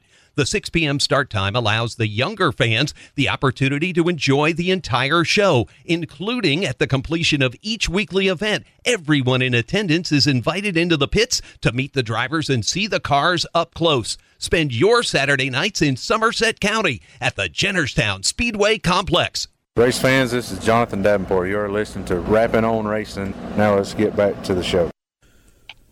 Listeners, joining me now is the driver of the Hoods Up Quick Lube, Drew's Auto Service, Top Care Lawn Care, number 5K Young Gun Division driver, Logan Catellis. Logan, how's it going, man? How are you?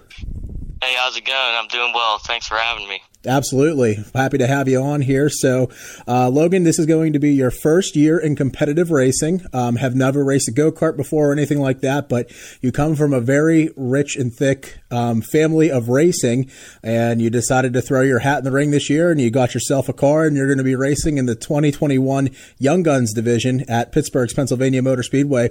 Tell me how uh, how preparation has gone for that. What have you been doing uh, so far to kind of get ready for the season opener on what would have already happened as listeners are listening to this now, but the opener on May 1st? Yeah, so uh, we had a lot of off-season work. I actually got surprised with the car by my family on my birthday, 15th birthday. We were going down the shop to see my brother's wraps, and I got in my brother's car and just I see a yellow Cavalier pulling up, and it was awesome. I couldn't believe it. And uh, we've been last two weeks we've been going down. I've been going down Dog Hollow, ran a few for uh, practice sessions, and I went down Latrobe Speedway for their open practice to get some laps under my belt before I go out and have a race. So, did it come naturally to you, or did you kind of find yourself learning as you go? Um, tell me about those experiences racing in those practice sessions. Oh, it was like the greatest thing ever. I started out pretty, you know, like any other driver, but I got used to the car, used to the track, and my dad even had to tell me to slow down a little bit. Don't even be a hero. It's only practice at Latrobe the second time out. So I thought I was happy with myself going out and practicing. And Latrobe's a nice track to practice on too because it's a big half mile, which is pretty comparable to what Pittsburgh is. Maybe Pittsburgh being a little bit bigger, but it's nice to know that you kind of took to it, and you're going to be starting in a division where uh, more youthful drivers will have a chance to learn and, and kind of get on their feet before jumping into the open four cylinder division. So, um, what are your expectations for the season, Logan? What would you consider to be a successful season in your first year? Success would be uh, get some wins under my belt. You know, get a few wins and have fun racing and just enjoy it. Get uh get used to working on race cars and yeah, just win some win races and just have fun with it. Well, the nice thing about that is you kind of already have experience working on race cars, as two of your brothers are um, competitors at Pittsburgh in the hobby stock division. Uh, talk to me about your experience working with your brothers, Cody and Jonathan Catellis. Yeah, so they've been running hobby stocks now. My brother, this is his, Cody, his second season, and John going into his second too. So I've been helping on them, you know, changing tires and not really nothing with the motor yet, but hopefully I'll get to get to experience that and get to work on them more, the motors. 15 years old, jumping into a race car. Um, it's pretty exciting. I mean, it's not every day that a 15 year old kid gets to jump into it, but it's not uncommon in Western Pennsylvania. A lot of younger drivers are starting to make their way up through the ranks now. And Logan, you're now joining them. So not only do you work pretty heavily with the racing program there for the Catellis racing team, but you also work on the racing page um, on Facebook. Talk to me about what your responsibilities are with the um, racing page on Facebook. Yeah, so I, uh, you know, use that racing page to keep up with our fans and sponsors and try to represent our sponsors and just us as a family and racing family. We we love to do it, and I just like to spread that to people and let them know when we're racing and how we're doing doing it. Fans, if you're just tuning in, we are speaking with Logan Catellis, driver of the number 5K Young Gun uh, four cylinder at Pittsburgh's Pennsylvania Motor Speedway. This will be his first year of racing uh, officially. Never did go karts before, just decided to jump into a four cylinder car. So, Logan, let's talk about your goals, um, not only for short term, but long term as well. Let's actually go ahead and just start with short term. What are your short term goals for this season and maybe for the next couple of seasons coming up? What, what do you expect to accomplish? I expect to, you know, be a good racer and win races and be a good competitor and just a good person at the track to all my competitors and maybe even jump in one of my brother's hobby stocks in a few years or I don't know, we'll see how that goes. And yeah, I just want to be a good competitor and have fun racing it and just have fun at the track and just enjoy doing it. All right, fans, joining us now is Logan Catellis. Logan, good afternoon. How are you? I'm doing well. Thank you for having me on. I don't know where to start. There's so many Catellises making headlines at Pennsylvania Motor Speedway. So we'll just we'll take it little by little. Now, you had to get involved in racing watching Grandpap race. Am I on the right page there? Yes, my pap started in 1980 he's been racing for many years and won many races. So it's been great to bring back the 64 this season to honor him and thank him for all he's done. And that picture, and we'll be putting it up on Facebook, is beautiful with you in that car. Now, when you're not racing or prior to moving up to this division, uh, I'm sure you had to work on. There's so many cars with Catellis on them. I'm sure you had to work on some of these other cars. Is that correct? Yes, spent a lot of time down the shop learning and working on Cody's car when he started, definitely, and uh, been going to the races ever since I was a kid, watching my my pap, my my dad, my uncle. So it's been a long time. You know, when you think about it, and you're a classic example. The best part of racing is the time you get to spend with your family and your extended racing family. I'm guessing on a typical Saturday night, there's 25 or 30 people, either Catellis or Catellis crew there at the races. Oh, absolutely. It's awesome to spend time with family there. It's the one sport where you can spend time with family and friends more than you can other sports so it's just a great time to get away and have a great time at the races. I'm going to play a little bit of an interview you did uh, with Tyler Harris uh, in 2021, but some of the things that he mentioned in there is you never drove anything before, not a go kart, nothing. You just jumped in to the uh, Young Guns. Yeah, that was my first year last year. Never raced anything.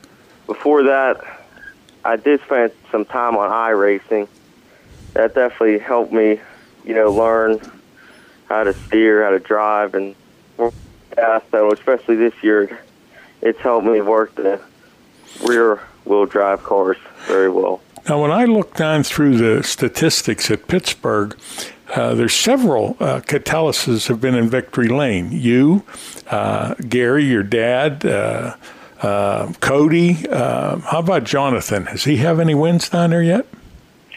No, not yet. This year, I expect him to get one. He's been doing real good this year so far. what a nice representation for the folks from down in Stockdale and what you and your family bring to the track. It's just, it's amazing. Now, uh, your first hobby stock win was pretty significant. Would that say? Would you say that was your favorite uh, event?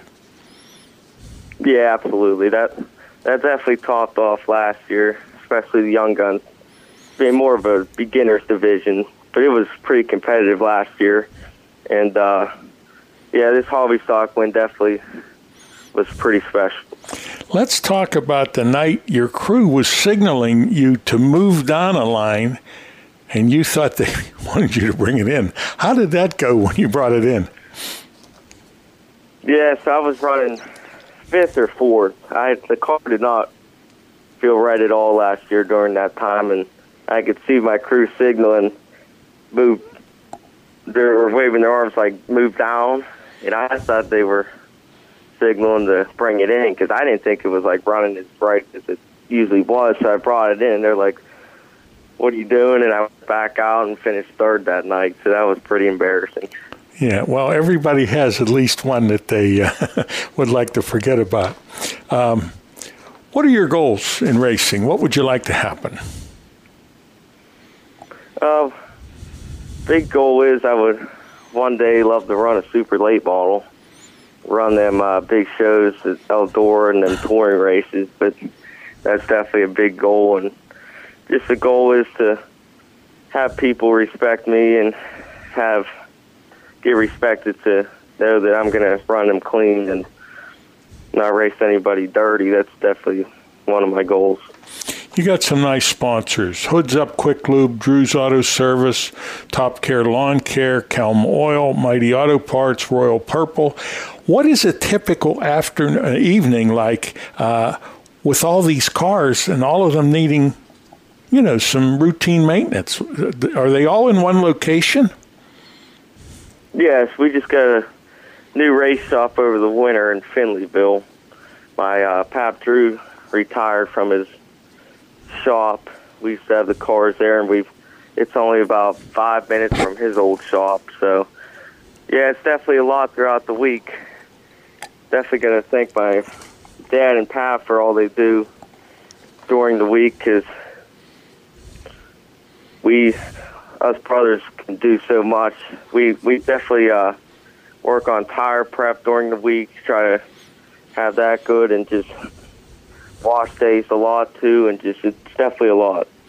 Vince, if you're just joining us, we're talking to Logan Catellis. Logan, uh, when Pap or Dad uh, offer suggestions, do you listen or do you ever have a back and forth uh, discussion uh, that gets a little heated?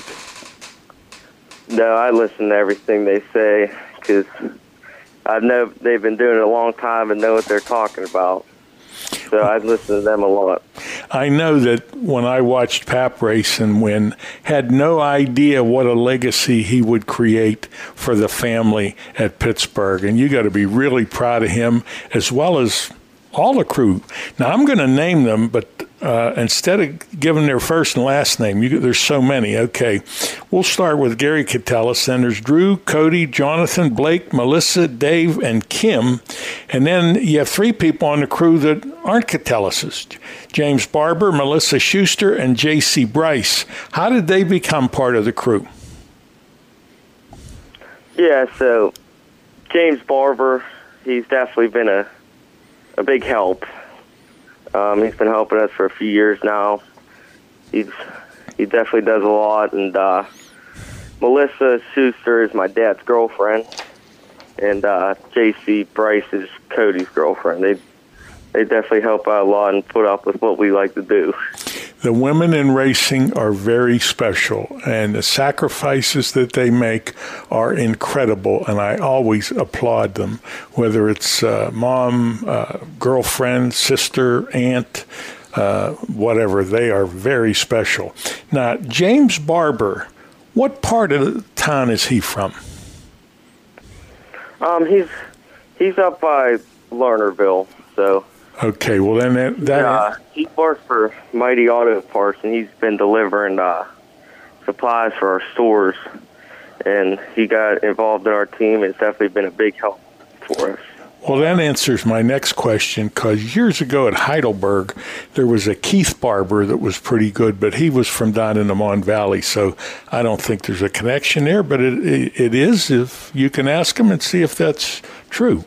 Now, uh, no stranger to Victory Lane, but when you won the Young Guns Championship last season and eight races, that was pretty special, and I guess those guys were glad you moved up, guys and girls. Yeah, that was pretty special to win the championship last year.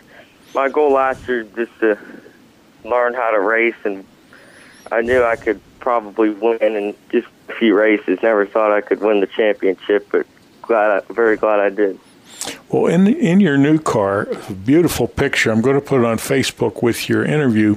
Uh, you're very photogenic, and uh, you take a nice picture.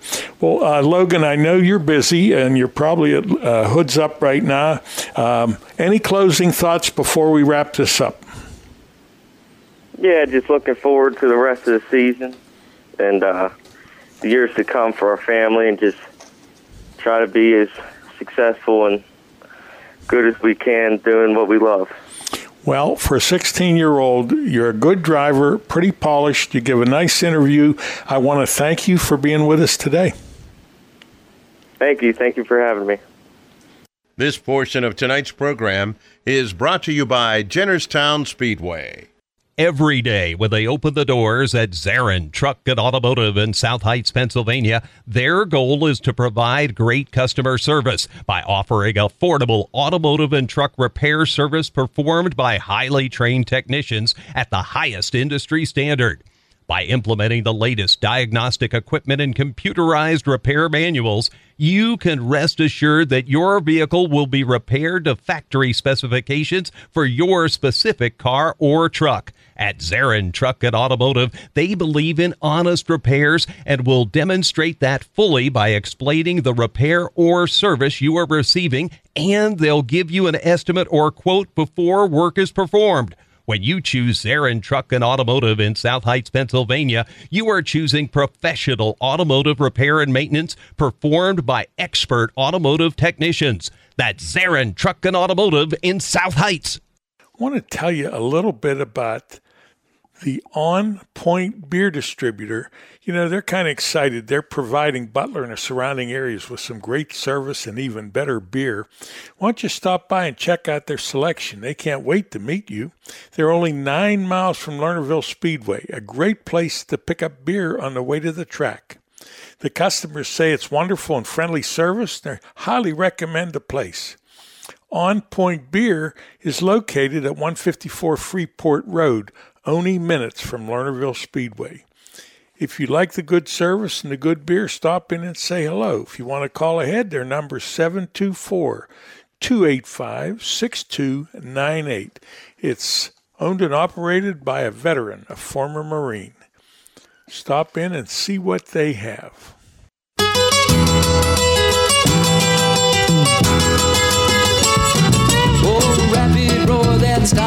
Boy, he too much to believe.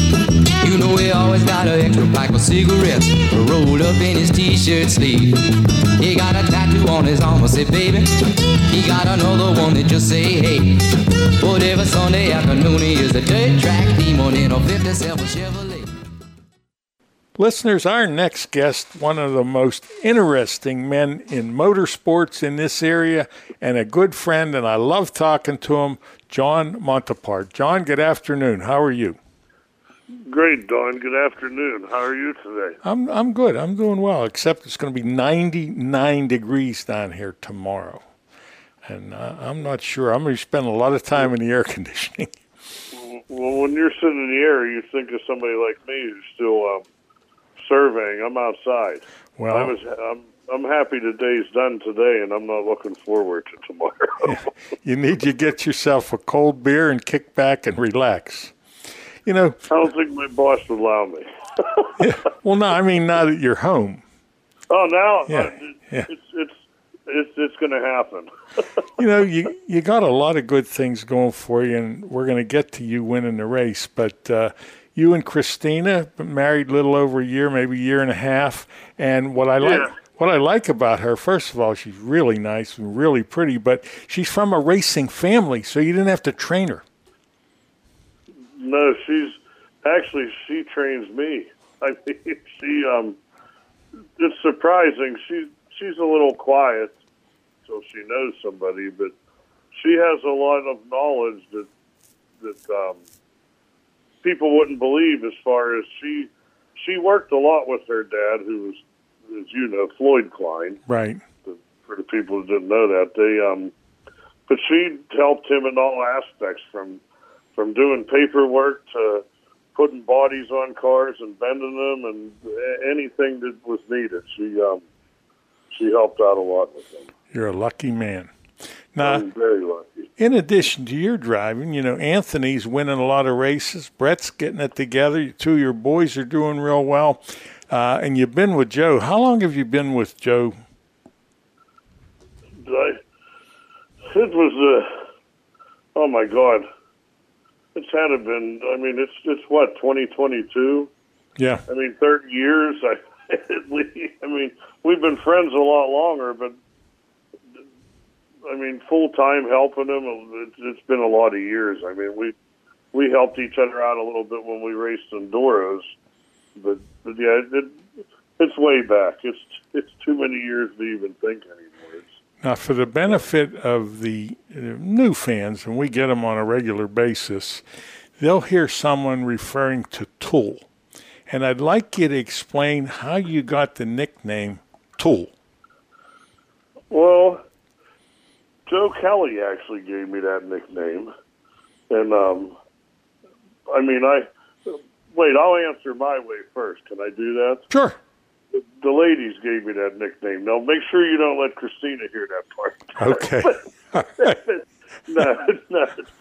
Joe, um, at the time, twenty some years ago, when we would be in the pits, there was, you know, Rob Kosecki's brother John. There was me. There was there had a, it would seem like there was five Johns, and he started. He'd holler John, and everybody would look, and I don't even know why. The one night he's like, "Hey, Tool, come here a minute," and we all looked, and he goes, "My John, my John, Tool," and um, it just stuck. I mean, I always they they used to joke that I always had a screwdriver, I was always checking air pressures or doing something, and um, and it's it's stuck. And a lot of people don't even know my real name; they just know me as Tool. Yeah. Well, I got pretty much the same version. There was a lot of Johns there, and he said, uh, "Go get me a tool." And and that kind of maybe is a messed up version of how it happened, but I like your version better. So you've been around racing. I mean, I remember watching you race at uh, Challenger. I mean, when you weren't helping Joe, you were driving. Uh, pretty versatile guy. Uh, what do you like best about racing? The the best about racing that I like is is the camaraderie. The, the friends you make, I've made. You're you're a great great friend, and just the people I've met over the years are way more than enemies. And it's it's. I come from the time when everybody we might knock each other's doors off on a track, and and you or I are the first person to give each other something to help out. Right. You need to get back in the race. I And, firmly, and I always loved that competitiveness, but the camaraderie that you got. Yeah, I mean, there was a, a time at Lernerville one night when uh, slow ride, and David Scott and uh, Nick Jones were fighting for the late model championship, and it was funny. They they bumped each other in the heat race, and uh, Scott's car was tore up. Uh, well, after the heat race. Jones's pit crew come in and help him fix his car, and David went out and won the feature. So it's like you're saying, you knock their doors off, and then when you get back in the pit, you help them put them back on. Yeah, it's um, that's always been one of my favorites. That and family. For me, family. I mean, me and my dad, Yeah. and now to live with you know Anthony and Brett and Luke and just the whole, just just all of it. That's that's my favorite thing about racing, and I think it will always be my favorite thing. Forget, you know, besides winning, Winning's nice. Anybody says eh, eh, anybody be lying if they say they don't care if they win or not. Yeah. Listeners, uh, if you're just joining us, our guest is John Montepart, and we're going to now shift gears into Saturday night, uh, where John had a pretty good night. Let's talk about what you did on Saturday night. Well, my son Anthony actually said, "You know, Dad, they're they're having this dad's race, and they're I want you to drive the car." And I I said, "Nah, I don't want to hurt your car, Anthony." And then it ended up some of the other drivers kept coming over, Barry Ferris and Jim Hickson and and Hollis, and just a bunch of different people were like, "Aren't you going to race with us?" And I said, "You know what?" Yeah, I'm I'm going to do it. I said everybody, pretty much everybody's race races or race, so I'm going to do this thing, and I I um I'll take it easy.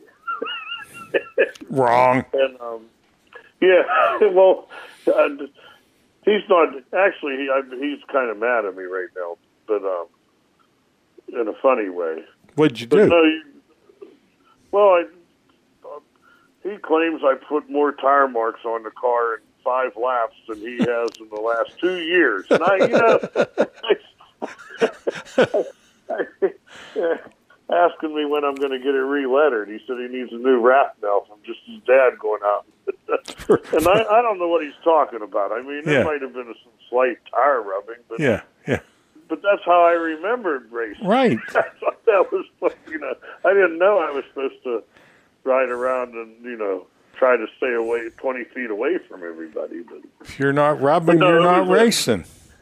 uh, yeah, exactly. I guess, I guess that's not, I guess I'm old. That's not part of the, part of the deal anymore. Rubbing, rubbing isn't racing now. I guess. When was the last time you drove?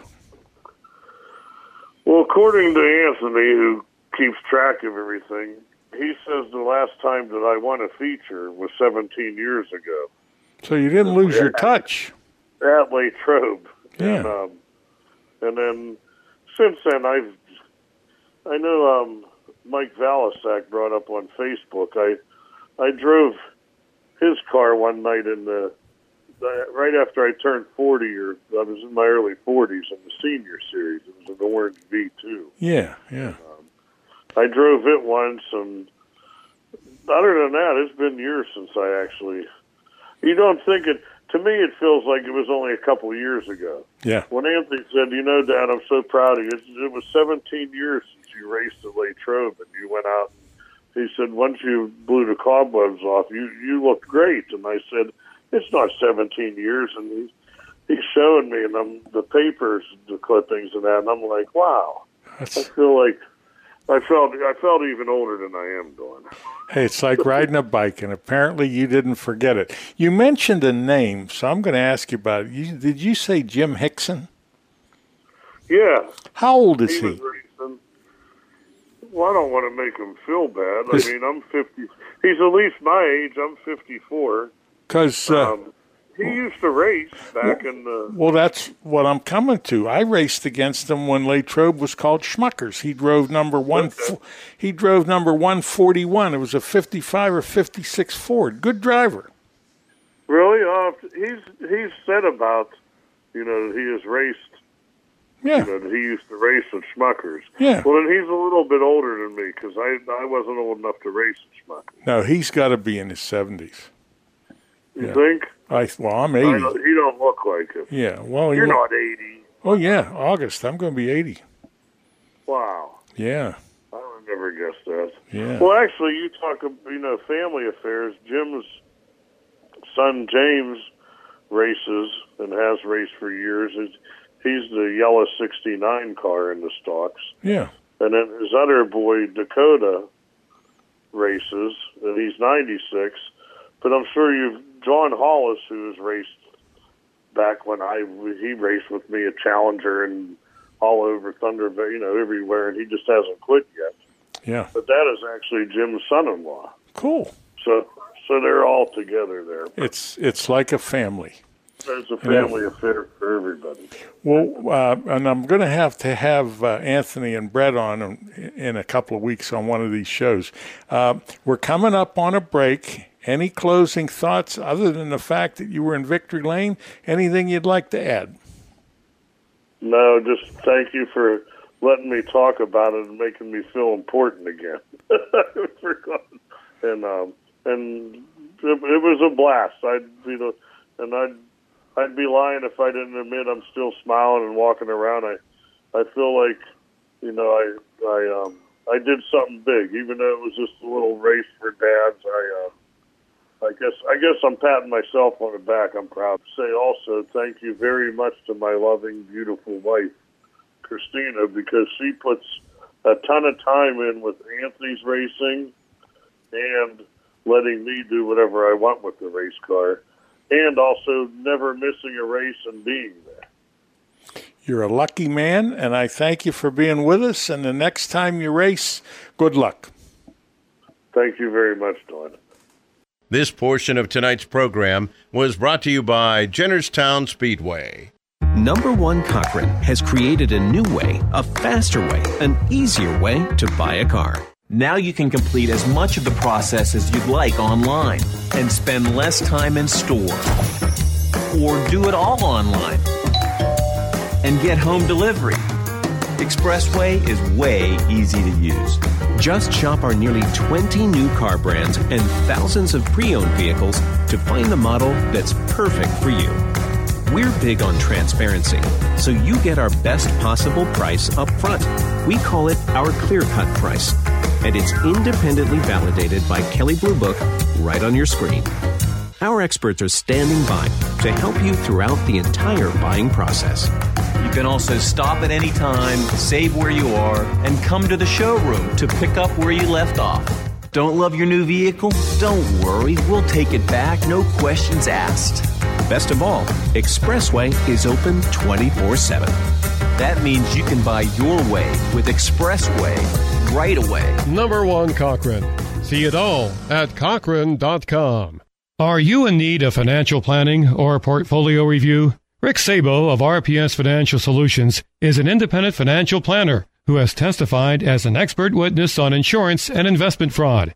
He helps people who are concerned about their portfolio or with other financial matters. His services include investments, pension, and 401k rollovers, estate planning, life insurance, and long-term care alternatives. As a registered IRS tax preparer, he can assist retirees with the completion of property tax rebate forms and other government tax reduction programs at no charge. Mr. Sabo does not charge a fee to meet with potential clients for a fact find. His office is located at 5061 Route 8, Gibsonia, PA. If you are in need of any of the services that he provides, give him a call at 724 443 5720. That's 724 443 5720. Or email him at rick.sabo at jwcemail.com. Securities offered through J.W. Cole Financial Incorporated, member of FINRA SIPC. Advisory services offered through J.W. Cole Advisors Incorporated, neither J.W. Cole Advisors Incorporated or J.W. Cole Financial Incorporated, nor its representatives provide legal, tax preparation, or accounting advice. Persons who provide such advice do so in a capacity other than as a registered representative of JWCA, JWC. RPS Financial Solutions and JWC, JWCA are unaffiliated entities.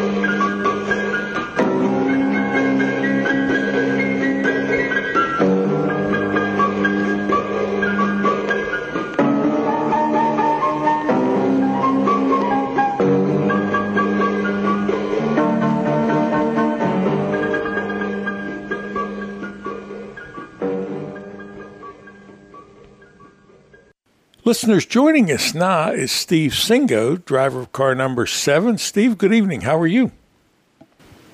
Good, Don. How are you doing this evening? Good. I want to talk about Saturday's race. Last couple laps, you're leading, and uh, Nate Valenti's right. He's like right there, uh, waiting for a chance to get past you. You pick up the win, and then there's a little bit of confusion in victory lane. Why don't you pick the Why don't you pick the story up from there? Yeah, it was when. I, well, I had COVID in December, and through Christmas and New Year's, and my lung capacity is about half. Well, back right after I got out of the hospital, I had an episode out in the garage. I was moving stuff around. There was a storm coming, but long story short, I almost didn't make it back into the house because I couldn't breathe, and I was figuring she was going to find me like a fish flopping for air. So I was getting that same feeling in the race car, and I realized I was holding my breath because he was, you know, it was tight race, and I was holding my breath and I couldn't breathe. And so then, with about two laps to go, I start hyperventilating because I'm panicking. And when I crossed the start finish line, the first thing I did is I got in the radio and I hollered at my guys. I said, I need oxygen. Get an ambulance down there. I just need a shot of oxygen. So as I'm coming up to park it there at the start finish line, here comes the entire fire department. I think it was two ambulances, fire trucks, lights blaring, and poor Ann just coming down out of the stands, and she's looking at me like, "What's going on?"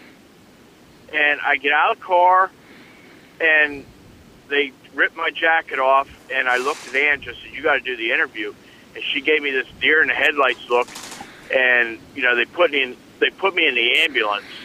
Um, and put me on oxygen. So she got to do the interview actually. And she did a nice job. Yes, she did. She did a very good job for being thrown into it last second like that, and not because she didn't know what was going on. And then the other bad thing was, I'm in the ambulance. They're taking me over my pit, and life flight is landing.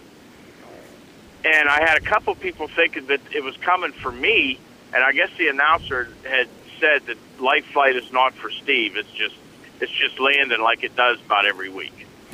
Those uh, people with life flight are amazing, and the fact that they like coming to the races, but if they have to leave, it's for an emergency. But you must have been thinking, what the heck's going on here?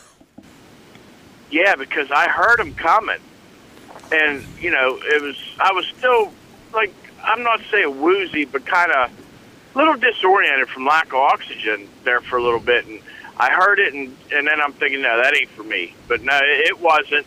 Thank God. But no, it was it was pretty pretty interesting that race. Well, I know race drivers in general are tough customers, but I think you're at the top of the list here for being a tough customer. To finish the race and win it when you can't breathe, that's uh, that's pretty impressive. Yeah, it was it, it I was scary. It really was. I was. It was scary there for a little bit until I got the car parked and got out. But and uh, I, I wasn't giving up that one. We're we're running for a championship, so anything I could do to win that race, I wasn't giving up. Well, if I remember correctly, don't you uh, and Nate park next to each other, and you guys are friends? Yes. Yeah. we park. Um, yep, we park. He's one, two down from me. There's one in between us, but yeah, that whole class, we're all friends. We all get along. There's no fighting amongst us. If there's, uh, honest God, Don, not only my car, I can think of two other Charger cars that would have been in my garage, and there's probably five or six of them that have parts on their cars that come out of my garage. Yeah. And same way with my car. I got some stuff from different guys, but now if somebody needs something, you know, we're, we we'll give it to them. It's no problem. How long have you been racing? How many years? Um, I started in '98, and but I missed the time, you know, when Jennerstown was shut down there from '08 to 14. But um, every year they've been open, I've been racing since '98. Jennerstown has turned into a showplace, and the cars, the racing, the program, it's outstanding. What Billy Rebar and the owners have put together is just, it's amazing. Oh, it is. Yeah, it is. It, it's. I, I can't say enough. I'm just blessed to be able to race there. It's it's unbelievable that place. Prior to your driving, were you involved in any other capacity, pit crew, uh, whatever? No, just just a fan. I mean, I grew up. I grew up about a mile as the crow flies behind the grandstands, and you, we'd sit out there when I was little, and you could hear the cars, and it just. I, I'd go to, and then when I got old enough, it would be Motor Motordrome Friday night and Jennerstown Saturday night, and those guys, those were my heroes right there. Not NASCAR guys, you know, those local guys. Those were the ones that I looked up to. Excluding Saturday night, what would have been your most memorable moment in racing? Um, wow. Probably the, these past couple of years, the crew that we have and the success that we've had. When I was in street stocks, it was I never had any money, and it was you know tough out of my out of my pocket, and I was always you know if I got a top five, I was ecstatic. Now once we got hooked up with uh, Dave Forrester there, Farmers Union Co-op, and got this car, and we got some good stuff in it. And you know, I, I think it's just it's just been a whirlwind the past couple years. You know, I never expected to have this type of success there. Never. You know, and you know, yeah, I've raced against Sean Beam and Adam Kostelnik. You know, some of the top names in street stock, and I never had nothing for them guys you know, this this this car is it's we're doing really good, and I'm really happy about that. Listeners, if you just are joining us now, we're talking to Steve Singo, the number seven Charger driver. Um, I always like to ask the guys, and I get a lot of interesting stories. How did you pick your number? well, it was a money thing. When I first bought my first car, it had a 99 on it. And when we first painted it, we we masked off all the 99s because I didn't have money to buy stickers. So we painted it, and then then when we totally redid the car and put a new body on it, I had to get stickers. So I figured one number was cheaper than two instead of the 99. So there wasn't a seven, so we just picked the seven. And then uh, we made the car black and yellow, and that was back when Ben Roethlisberger was first with the Steelers. And I didn't realize it, but we picked a font that matched his his jersey, and everybody called it the Big Ben car. They thought I did it for Ben Roethlisberger, and I didn't. It was just a coincidence, but it, it worked out pretty good. The kids got a kick out of it. That's pretty cute. And like I said, I always get a good story. I, a fellow was on one time. His number was 965. And I said, How did you get that number? He said, It's on my mailbox. That's my address. and and like the Blaney's number 10, that was Lou and Dave's basketball number. So always a, a good backstory. Now, you mentioned your crew. Uh, let's talk about them a little bit. Who helps you out?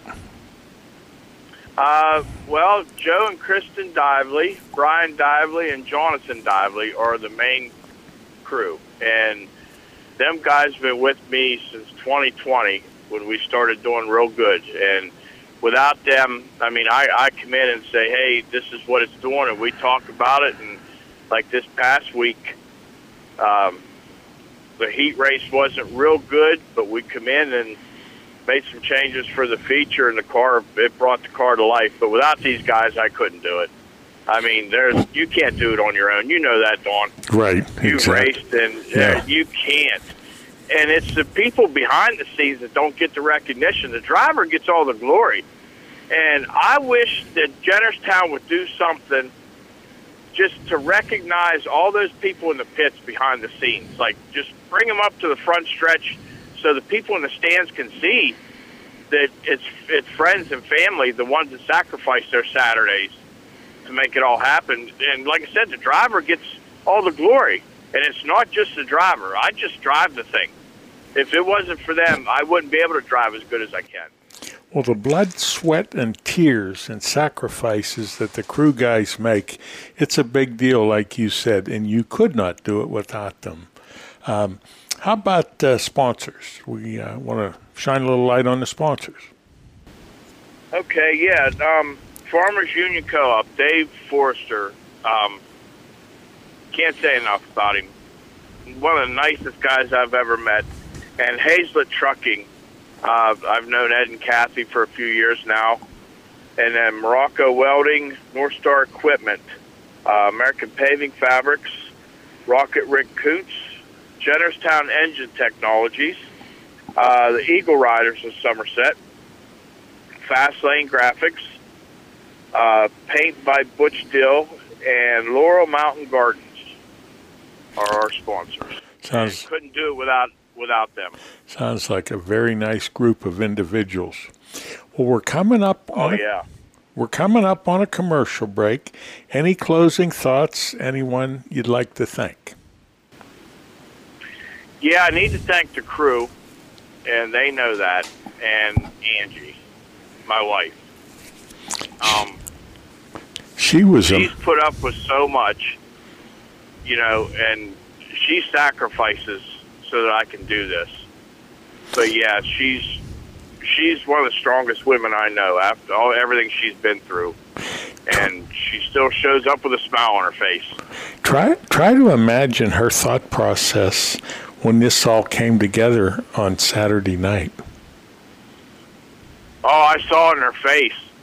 I, she because she was looking down, coming down those steps, and when she looked up, and the fire trucks and ambulances was there, and I saw it in her face, and I kind of like mo- ran my mouth, you know, like silent, like I'm okay, to her, you know, but I could see it. She was worried.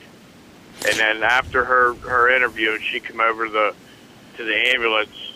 You know, we were we were kind of joking about it, but I, I could tell she was she was worked up. Well, I've said this so many times, people are tired of hearing it. But whether it's the wife, the mother, the sister, the girlfriend, whoever the woman is that's kind of involved in the team, that's the glue that holds it all together. Sounds like you got a great wife, and it's a big part of your team. And I want to thank you for being with us tonight. Well, I want to thank you for having me on. I really appreciate it. I, I enjoy doing these. These are really neat. Well, good. And I want to wish you continued success, and maybe you can uh, go two for two here uh, next week. Yep, that's what we're shooting for. All right, Steve, thank you. You have a nice evening. You too, Don. Thank you. This portion of tonight's program is brought to you by RPS Financial Solutions. Pittsburgh's Pennsylvania Motor Speedway returns for its 43rd racing season in 2022 with a jam-packed weekly racing schedule. It all kicks off on Saturday, April 23rd, featuring our five weekly racing divisions, the Rush Late models, the Penn Ohio Pro Stocks, the Hobby Stocks, the Open Four Cylinders, and the Young Guns. Throughout the season, PPMS will host several can't-miss special events, including the 34th annual Lucas Oil Late Model Dirt Series Pittsburgher 100, as well as three Rush Late Model Touring Series events, the Herb Scott Memorial, the Joke George Steel City Classic, and the two-night Bill Hendren Memorial. Other special events include the Falcone Automotive 410 Outlaw Sprint Series, the Boss Wingless Sprint Car Series, the Penn Ohio Pro Stock Series Ed LeBoon Memorial, the Red Miley Rumble, the Thunder on the Dirt Vintage Modifieds, the Hobby Stock Invitational, and more. For our full schedule and all track information, check out ppms.com and be sure to stay up to date by following us on Facebook by searching Pittsburgh's Pennsylvania Motor Speedway and on Twitter at PA Motor Speedway. Number One Cochran has created a new way, a faster way, an easier way to buy a car. Now you can complete as much of the process as you'd like online and spend less time in store. or do it all online and get home delivery. Expressway is way easy to use. Just shop our nearly 20 new car brands and thousands of pre owned vehicles to find the model that's perfect for you. We're big on transparency, so you get our best possible price up front. We call it our clear cut price, and it's independently validated by Kelley Blue Book right on your screen. Our experts are standing by to help you throughout the entire buying process. You can also stop at any time, save where you are, and come to the showroom to pick up where you left off. Don't love your new vehicle? Don't worry, we'll take it back, no questions asked. Best of all, Expressway is open 24 7. That means you can buy your way with Expressway right away. Number one, Cochran. See it all at Cochran.com. Business owners, if your ad was here, our listeners could find out about your company. Speedway Productions has several advertising packages to fit your budget. Rappin' on Racing airs live Mondays, 6 p.m. to 8 p.m. at iTunes, TuneIn Radio, Stitcher, rappinonracing.com, or Hulu Television. You can also listen on your computer, iPhone, or iPad. Don and his co hosts present the good, the bad, and the ugly of local racing. The two hour show features local track reports, special guests, driver interviews, and all of the national racing news. Check out the show and let us know if you are interested in becoming a marketing partner. For additional information, call 412 999 6625 or email rappinonracing at gmail.com. Race fans, this is Scott Bloomquist, and you're listening to Rappin' on Racing. Now we'll get back to the show. We have a new segment on the show Monday called Victory Lane. There's so many tracks sending results that we can't squeeze them into the regular part of the show, so we're going to add them at the end of the second or third hour. Mariotti. He wins the Martella's Pharmacies late models race in dominant fashion, led by almost five seconds before the restart, and then he comes back. And then after the restart, wins by another two seconds. Brian Ship claims second, Jared Barclay third, Gary Wiltrow finishes fourth, and Mike Heminger finishes in fifth. We'll talk with Barry Audie at Stoney's Beer Victory Lane coming up next, and then we'll. Ladies and gentlemen, our Martella's Pharmacy's late models victor, Barry Audie. It's his third win of the season. Barry, let's talk in front of your car in Stoney's Beer Victory Lane. First of all, congratulations. A dominant victory here tonight. You win best, well, best dressed really car, best looking car, and then you come out with a dominant performance. What's going through your head? it's hot. Fair enough. Uh, and anyone you want to thank in particular? Uh, the Stoystown, or yeah, Stoystown Auto Wreckers, the Wheeler family, Daniel Schaefer's, Struck Auto Body, uh, Rustic Woods, Pizza Hut, Hampton Inn, Martella's, uh, Pro Disposal, uh, Daniel Schaefer's, uh, North Star Equipment, uh, Morocco's, uh, tailgates, trackside. Yeah, yeah, yep. We're good, I think. All right, ladies and gentlemen, Barry Audie, your Martella's Pharmacy's late models victor for the third time this season. Another dominant victory concludes matters here tonight. Thanks for watching on FloRacing TV. All right, ladies and gentlemen, let's hear it for John Fama.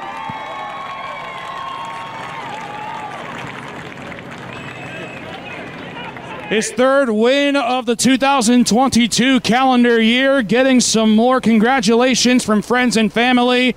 John, congratulations. We'll talk here at Stoney's Beer Victory Lane. John, a big bounce back win for you guys. Yeah, I tell you what, it's pretty emotional for me right now to come back. A lot of hard work went in this week to this car. A lot of good people helped me, and uh, I think I think they're gonna really be happy. I'm happy. Like I said, I'm I'm pretty emotional right now because it it took a lot to get here today. Absolutely. What what exactly is going through your mind right now? I knew Dougie was back here, and I was like, I knew he was close. Spotter said one back, one back, and I knew he was going to give me a run at the end for it. But uh, we hung on, and I tell you, it just it just feels awesome to be here. Tell us more about the car that got you to victory here tonight. Well, we come out into practice. The car seemed fine. We went out in the heat race, and it was horrible. So I made some adjustments on the car. I hope we didn't go too far. I think we hit it almost right on the right on the head. So I think we did did pretty good on the setup. that got us here. So Absolutely. And anyone you want to thank in particular? man, I got there's so many I got to thank for for helping me get back here. There's so many. Uh, I tell you, I got to thank all my sponsors, all my pit crew, all my help that I had putting this thing together. They helped me week in and week out put this thing here, and and uh, I just I can't name them all, but they know who they are, and I love you guys, and uh, I, I really appreciate everything you do for me. Ladies and gentlemen, John Fama. He wins our Stoystown Auto Wreckers Modifieds race here tonight. Get some pictures and some. All right, the helmet's off. Jonathan Habersack, ladies and gentlemen. Jonathan, we're at Stoney's Beer Victory Lane. Come step in front of your car real quick. Getting some hugs and some congratulatory remarks from his friends and family. It's his first career win here at Jennerstown. He leads the division in points, and finally, he's a winner at Jennerstown. Jonathan, I know this means a lot to you. What's going through your mind? I, I don't. I don't really know. It's kind of hard to say. Understandable, but uh, going towards whenever you got to the final few laps, uh, whenever you had that big lead, what, wh- anything that was going through your mind particularly? Uh, keep my eyes off the scoreboard. I looked at it once, and I was done. Well, we talked about it earlier. You you didn't know that you were leading the, re- the division in points until today, and now with that with that victory, you only clamp on more to your lead at that first place spot. What do you got to do going forward? Uh, I'm just gonna keep staying consistent. You really don't have to win all the time. Just just gotta stay consistent. I mean, don't get me wrong. This is very good experience, but as long as I just stay top five all year, I'll, sh- I'll be happy. And anyone you want to thank? Uh, I'd like to say uh, Shane Schaefer, Heating and Air, and uh, O'Shea's Candies, Tony Subs, Habits Beer and Tobacco, TRC Performance, uh, GJCTC, Roman's Pizzeria, uh, Glades Pike Winery, and I'd like to thank the man above. Without him, I've said it multiple times during this race, it wouldn't have been possible without him. Wouldn't be possible with that guy either. My pastor. Absolutely. Jonathan Habersack, ladies and gentlemen. I'd like to thank all my. Thank you. I'd like to thank my family members as well, mainly my mom, my dad. Without them, this really wouldn't happen. And my girlfriend for supporting me the whole way through. Thank you. All right, let's hear one more time for our first time winner, Jonathan Habersack. Ladies and gentlemen, our one stop auto sales Pro Stocks winner for the first time this season, Adam Kostelnik. Adam, congratulations. First win of the season, and I notice you're sporting a new haircut. Yeah, uh, we had problems with the rear end. Two weeks in a row, broke the rear end, man. And tonight it was puking oil out. We changed the breather right before the feature. It held up. I'm just so glad that we made it here. Absolutely. And what else is going through your mind right now? Uh, just a good night for uh, Kimberly and Angie won. Dale finished second. I said in the garage this week, I said two out of three cars are going to win. But uh, man, this car is just great. Everybody thought we were crazy for selling the blue car, but this car's even better. We found the bent right rear shock, and then when I got in, man, it, this car's been blistering fast. Tell us more about the car.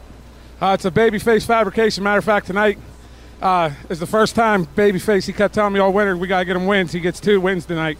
He custom built this car for Dell. It's got a Port City front clip and a Fury rear clip. And this car is just awesome fast. I mean, it turns through center, and they keep it together. It'll be here a lot more. Absolutely. And anyone in particular you want to thank? Yeah, I got to thank uh, the Kimberly family. Dell owns the car. Got to thank Dave Martinelli, Martinelli Auto Service, Kimberly Construction. Got to thank my crew chief, Bill Haberjack. He has the hardest job in racing, keeping me straight and not getting me in trouble. Uh, just the whole crew, Yahtzee, you know what I mean, Kenny, Jerome, AJ's here, uh, you know what I mean, Steve's there. Everybody that just helps out, man. Just good, good family race team. Well, congratulations, Adam Kostelnik. Let's hear it for him, ladies and gentlemen. Race fans, thanks for joining us tonight. Don't forget Dirt Racing Outreach, 1 o'clock tomorrow. And we've got all kinds of festivities going on on the grounds. Autograph session at 4. How about that finish tonight, Mike Marlar? But how about Tim McCreadie? Started ninth, comes home in second here at Lernerville. And Mike Marlar, that Ronnie Delk. He already has one $50,000 victory this year, Mississippi Thunder in Wisconsin. He won 50K last September at Knoxville, Iowa. He would love nothing more to add to that Ronnie Delk bank account, wouldn't he? 50K or tomorrow night. He's perfect so far here this weekend. There's your winner out of Winfield, Tennessee. How about in the second night in a row for the Winfield Warrior, Mike Marlar?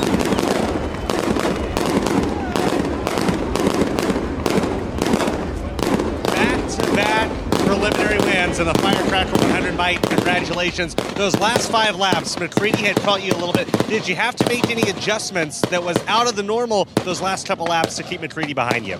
Yeah, you know, it was it was just so slick. I was kind of driving different most laps actually, and uh, probably changed up what I was doing six, seven times in 30 laps there. So uh, yeah, I seen him flash under me down there in one and two, and uh, and I was kind of after maybe four or five laps, my tires would get a little hotter and I'd give up some grip. So uh, whatever he was doing, preserving his tires better, I, f- I feel like. Early in that race, when it came to getting the lead from Ricky Thornton Jr., you didn't go at him from the get go. You played patience. How important was it to be patient and get in a good rhythm and then make that pass once you had that rhythm? Well, you know, he, he had the bottom and he wasn't going to move, and I was just kind of waiting on that brown ring in the bottom to wear out, and it was getting thinner and thinner and thinner. So then on that restart, I found some crumbs out here kind of in the middle, leaving four, so I packed those down good and got on the outside, and it worked for me. I barely got by him. Are you satisfied with where you're at going into, into tomorrow night? Two wins, $50,000 on the line. Yeah, yeah, it's a, it's a, definitely been a good weekend so far, and and uh, you know, a trip's paid for, and and uh, tomorrow's all all the big cherry on top, you know. So uh, uh, it'll be tough, you know. We we definitely got a good 30, 30 lap car. Uh, it's uh, it's slides around on me after you know after the tires get warm. So tomorrow we're going to get a harder tire, so maybe that'll help the situation too. Coming into the weekend, Mike Marlar had never won at Lernerville. Now he's won twice and has a chance for 50000 tomorrow night in the Firecracker 100. Not only that, but combine these last two nights, he could look at a $62,000 weekend here at Lernerville. But there's a lot of action that has to take place before that tomorrow night six heats and three Bs and a 100 lap main event. Mark, congratulations on a great win here, the $20,000. What does it mean to you? It means a lot. I've got one $25,000 victory, and this is, makes the second biggest one I've ever had. So, uh, man, I've had an awesome race car. Uh, this is awesome. It is awesome. Tell us about the race. You got it seemed the car slowed down a little bit on that really long run. Joe Martin was catching you. Was there any issue with the car? No, when I got by them lap, lap traffic, I, they was throwing them crumbs in front of me, and I really couldn't leave the corner. I had to kind of, I had to arch my corner, and I couldn't do it with behind that behind them cars like that. I just I lost the rear end of the car, so I was just having to race their race uh, until they caught me, and then I was going to do something, whatever I needed to do, really. What does it mean to win a race like the Bill Emig Memorial? It means a lot. This is the memorial races and, and all that that these these guys have. They are they're awesome. They're uh, they mean a lot. They, you know, all these fans, everything they put, everything that takes to putting this race together, and um, sponsors and and getting people here, and they run a, a, good. She runs a really good, respectable series. This is uh, this is they they're taking shocks, they're taking motor, they're taking tires, they're taking everything. So this is an awesome series. The race, you know, you can come here legally and uh, and win, and that's where we are. And I'd like to thank Brian Dockery and uh, Integra Shocks and um, Dirk and all this crew right here that's standing here. These guys work hard on this car. I live 13 hours away. I just sit in a seat and drive this thing. So it means a lot to come up here and be able to, to, to win the race just off the car that they prepared. I have nothing to do with it. I don't even know what shocks and springs is on it. Don't really care. It's fast. Congratulations, Mark, on a great win and a great run. Thank you. We're after the race, and we're with, with tonight's Firecracker 100 winner, Tim McCreadie. He won it in 2019. When you come to Lernerville, the distance from New York here is not all that far. This track to you because your dad raised here and a lot of memories. is very special to you to win a $50,000 crown jewel, icing on the cake for the weekend. Yeah, I mean, um, it's hard enough to get any win with the Lucas Tour or any other major uh, tours, uh, and also to be able to do it here close to home.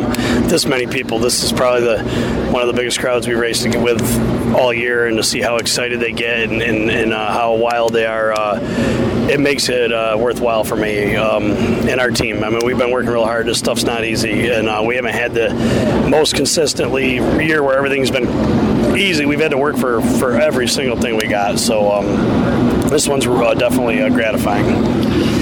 You, led all 100 laps, but when you got into lap traffic, and we'll say after maybe the third caution, how important, and I talked to Mike last night, the dirty air here is just on these cars.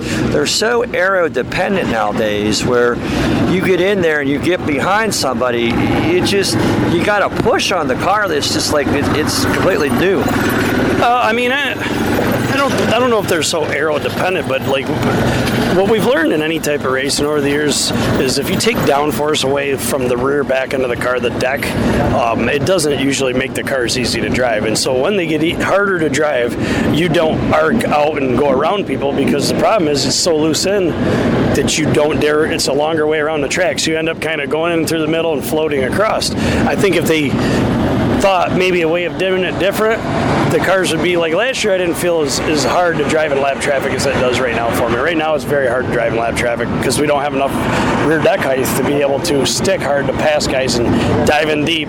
You have to be finesse and go in slow, and hopefully the guy sees you. And if he doesn't, he's gonna just run the lane he's been running. You know, so uh, um, that's why it's harder. But you know, uh, we'll take it as long as we can get it. Yeah, you know, as the leader, you always have the disadvantage because you're you're looking ahead, and the guy in second place. In this case, it was Brandon, but with about 30 to go, he was kind of on the, on your bumper. But you were able to negotiate uh, through lap traffic, and I think if there was a key moment that you put a distance, it was quite a bit there, and then he was dealing with you know the 89 going through lap traffic, and then with five to go, you had to you had to know he was up on the bumper. Yeah, I um, yeah, we got guys that give you signals, so I knew he was getting closer. I just um, I just got to where I struggled. Like in lap traffic, I, I was always watched when my dad raced or when I was starting. You, you got to just go as you can't wait around and hope the guy sees you. So I always try to attack, and, and I kind of just the last five laps just got stuck in a plateau where those guys were side by side, and I couldn't get beside either of them to show me to show him my car. And, and the way um, Ferguson was diamond in one and two, it was really, really affecting me bad. And um, it just, you know, it stalled me out. But uh, at the end, we, we got lucky to hang on. Your wildest dreams, you've won one, now you've won two. To say you've won it twice has to be all the more special. Yeah, just put your name in there with you know guys like Berghofer, Mars, uh, uh, Josh Richards, who's won. I don't. I think he's won it more than once. Guys that have done it. Um, this is a special race, man, uh, and it's hard to win, and, and, we're, we're fortunate to get a couple, and we'll, we'll savor it. I know every time I talk to you when you're here, again, the drive back is not relatively close, but it's one of your closer drives back home. Your son's always there. It's a special. How big is it tonight for him to say, okay, hey, I brought it home? Firecracker 100. Yeah, it'll be pretty cool. Uh, his birthday's uh, the 5th of July, but we celebrate it either after this race or or the week after. So we're having a birthday party tomorrow. So it'll be it'll be pretty special uh, for for the family and everybody that's happened. Well, Tim, congratulations on your second Firecracker 100 win, and best of luck the rest of the season. Th- thank you. Hi, this is Tim McCreadie, the Firecracker 100 winner, and you're listening to Rappin' on Racing. Have some results here from Hummingbird Speedway. In the super late models, Paul Cott picked up the win. Eddie Connor scored in the semi lates. Pro stocks went to Brandon Connor. In the Econo mods, Steve Simon, first career win at Hummingbird in his first appearance. Four cylinder winner was Sean Hayden, and the pure stocks went to Tim Stice. Tri City Raceway with a forecast that included mid afternoon thunderstorms continuing well into the night. Tri City Raceway Park canceled the racing program set for Sunday. We did not want to expose our fans, racers, and staff to any dangerous weather conditions. We want everybody to be safe and ready for the big event coming on the 4th of July holiday weekend. Every day when they open the doors at Zarin Truck and Automotive in South Heights, Pennsylvania, their goal is to provide great customer service by offering affordable automotive and truck repair service performed by highly trained technicians at the highest industry standard. By implementing the latest diagnostic equipment and computerized repair manuals, you can rest assured that your vehicle will be repaired to factory specifications for your specific car or truck. At Zarin Truck and Automotive, they believe in honest repairs and will demonstrate that fully by explaining the repair or service you are receiving, and they'll give you an estimate or quote before work is performed. When you choose Zarin Truck and Automotive in South Heights, Pennsylvania, you are choosing professional automotive repair and maintenance performed by expert automotive technicians. That's Zarin Truck and Automotive in South Heights.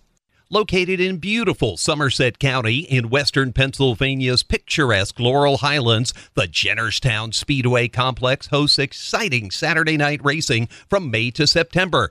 Come see daring drivers compete in late models, modifieds, pro stock, street stocks, chargers, and the Fast and Furious Fours. Special events include the Motor Mountain Masters, NASCAR Whelen Modifieds, ISMA sanctioned Super Modifieds, the Super Cup Stock Car Series, and Enduro races. The Jennerstown Speedway Complex takes great pride in providing fun, affordable family entertainment. The 6 p.m. start time allows the younger fans the opportunity to enjoy the entire show, including at the completion of each weekly event. Everyone in attendance is invited into the pits to meet the drivers and see the cars up close. Spend your Saturday nights in Somerset County at the Jennerstown Speedway Complex.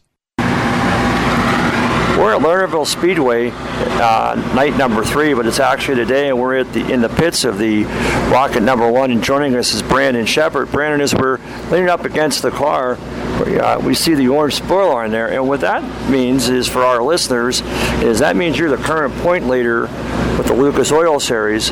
This year, you, Mark, and Steve made the decision after years of running the Outlaw Tour just to try something different. Normally, you've you seem like you always leave Florida and you have the points lead, then you have to go out. But just early on in season, how different is it between? I mean, you've raced with these guys in Florida and all across, even uh, you know back home. How different is it do you see with the quality of cars that you have each and every night?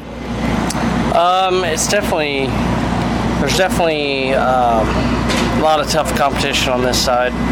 Um, you know, a lot of guys with really good consistency and, and that are, you know, tough competition. And there's tough cars on both sides, but um, this side is just, uh, you know, just a whole different variety of racetracks and, um, you know, different style of racers. And, and uh, you know, it's something that I felt like we've needed to do uh, just from a team standpoint to make ourselves better and uh, know, definitely had a decent year so far, and and uh, I think we're building a lot off of what we have and what we've been doing, and and uh, you know we haven't had the runs lately to to show for for ourselves, but I think that we're on the right track. There you go, young man.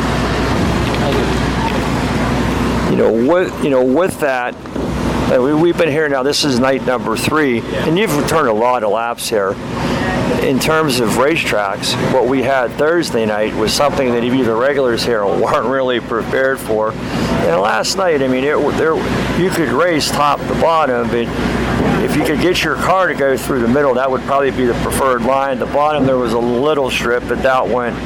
You know, now tonight we have heat races uh, later later this evening, but you guys are pretty much locked in from your runs the, the first two nights and 30 lap, we'll say a sprint, compared to a 100 lap feature, it's a whole different ball game tire wise. And you don't even, as, as hot as it is and with the sun out all day, I, I guess the experts are going to have to figure out this track tonight. Yeah, for sure. It's key is to have a good balanced race car for 100 laps. You know, you can't be uh, too tight too early because you don't want to burn your tires off, and then you can't be too free too early either because then you'll you'll lose a bunch of spots and, and and be too far behind when it counts. So uh, it's it's all about getting a good balance under your car and and uh, something that's drivable and maneuverable and able to uh, maintain and, and maybe gain a few spots early in the race so you can be there at the. I think you know from a driver's standpoint, with 100 laps, you almost have to pace yourself. But like what you said, Brandon, you can't pace yourself too far because I mean, even the last couple of nights, some of the guys, you know, Overton and uh, Fergie didn't make the feature. I mean, this is a stout field, and I guess I mean last night you were running, you know, 24. There'll be some provisionals tonight, but you know where, you know where you finish the last couple of nights is going to be crucial to you know those early starting spots because, like you said, you might have to make your move early while the track's a little bit fresh.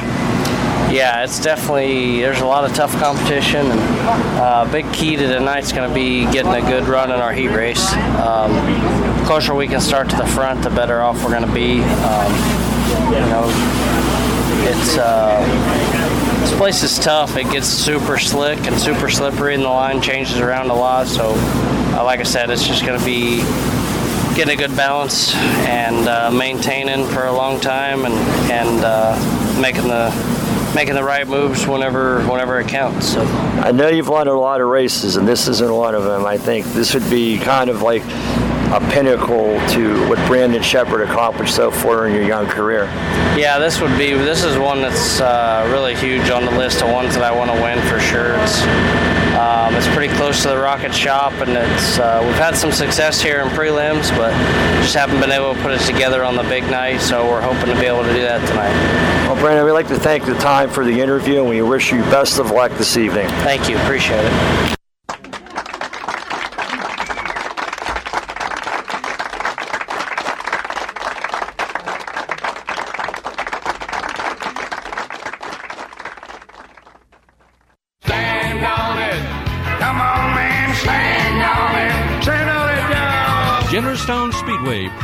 Presented Rappin' on Racing, the Tri State's number one motorsports talk show. Today's program was brought to you in part by our marketing partners.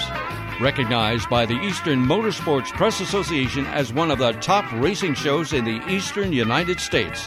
Have a great week, and be sure to tune in next Monday for another installment of Rappin' on Racing. Stand on it. Come on.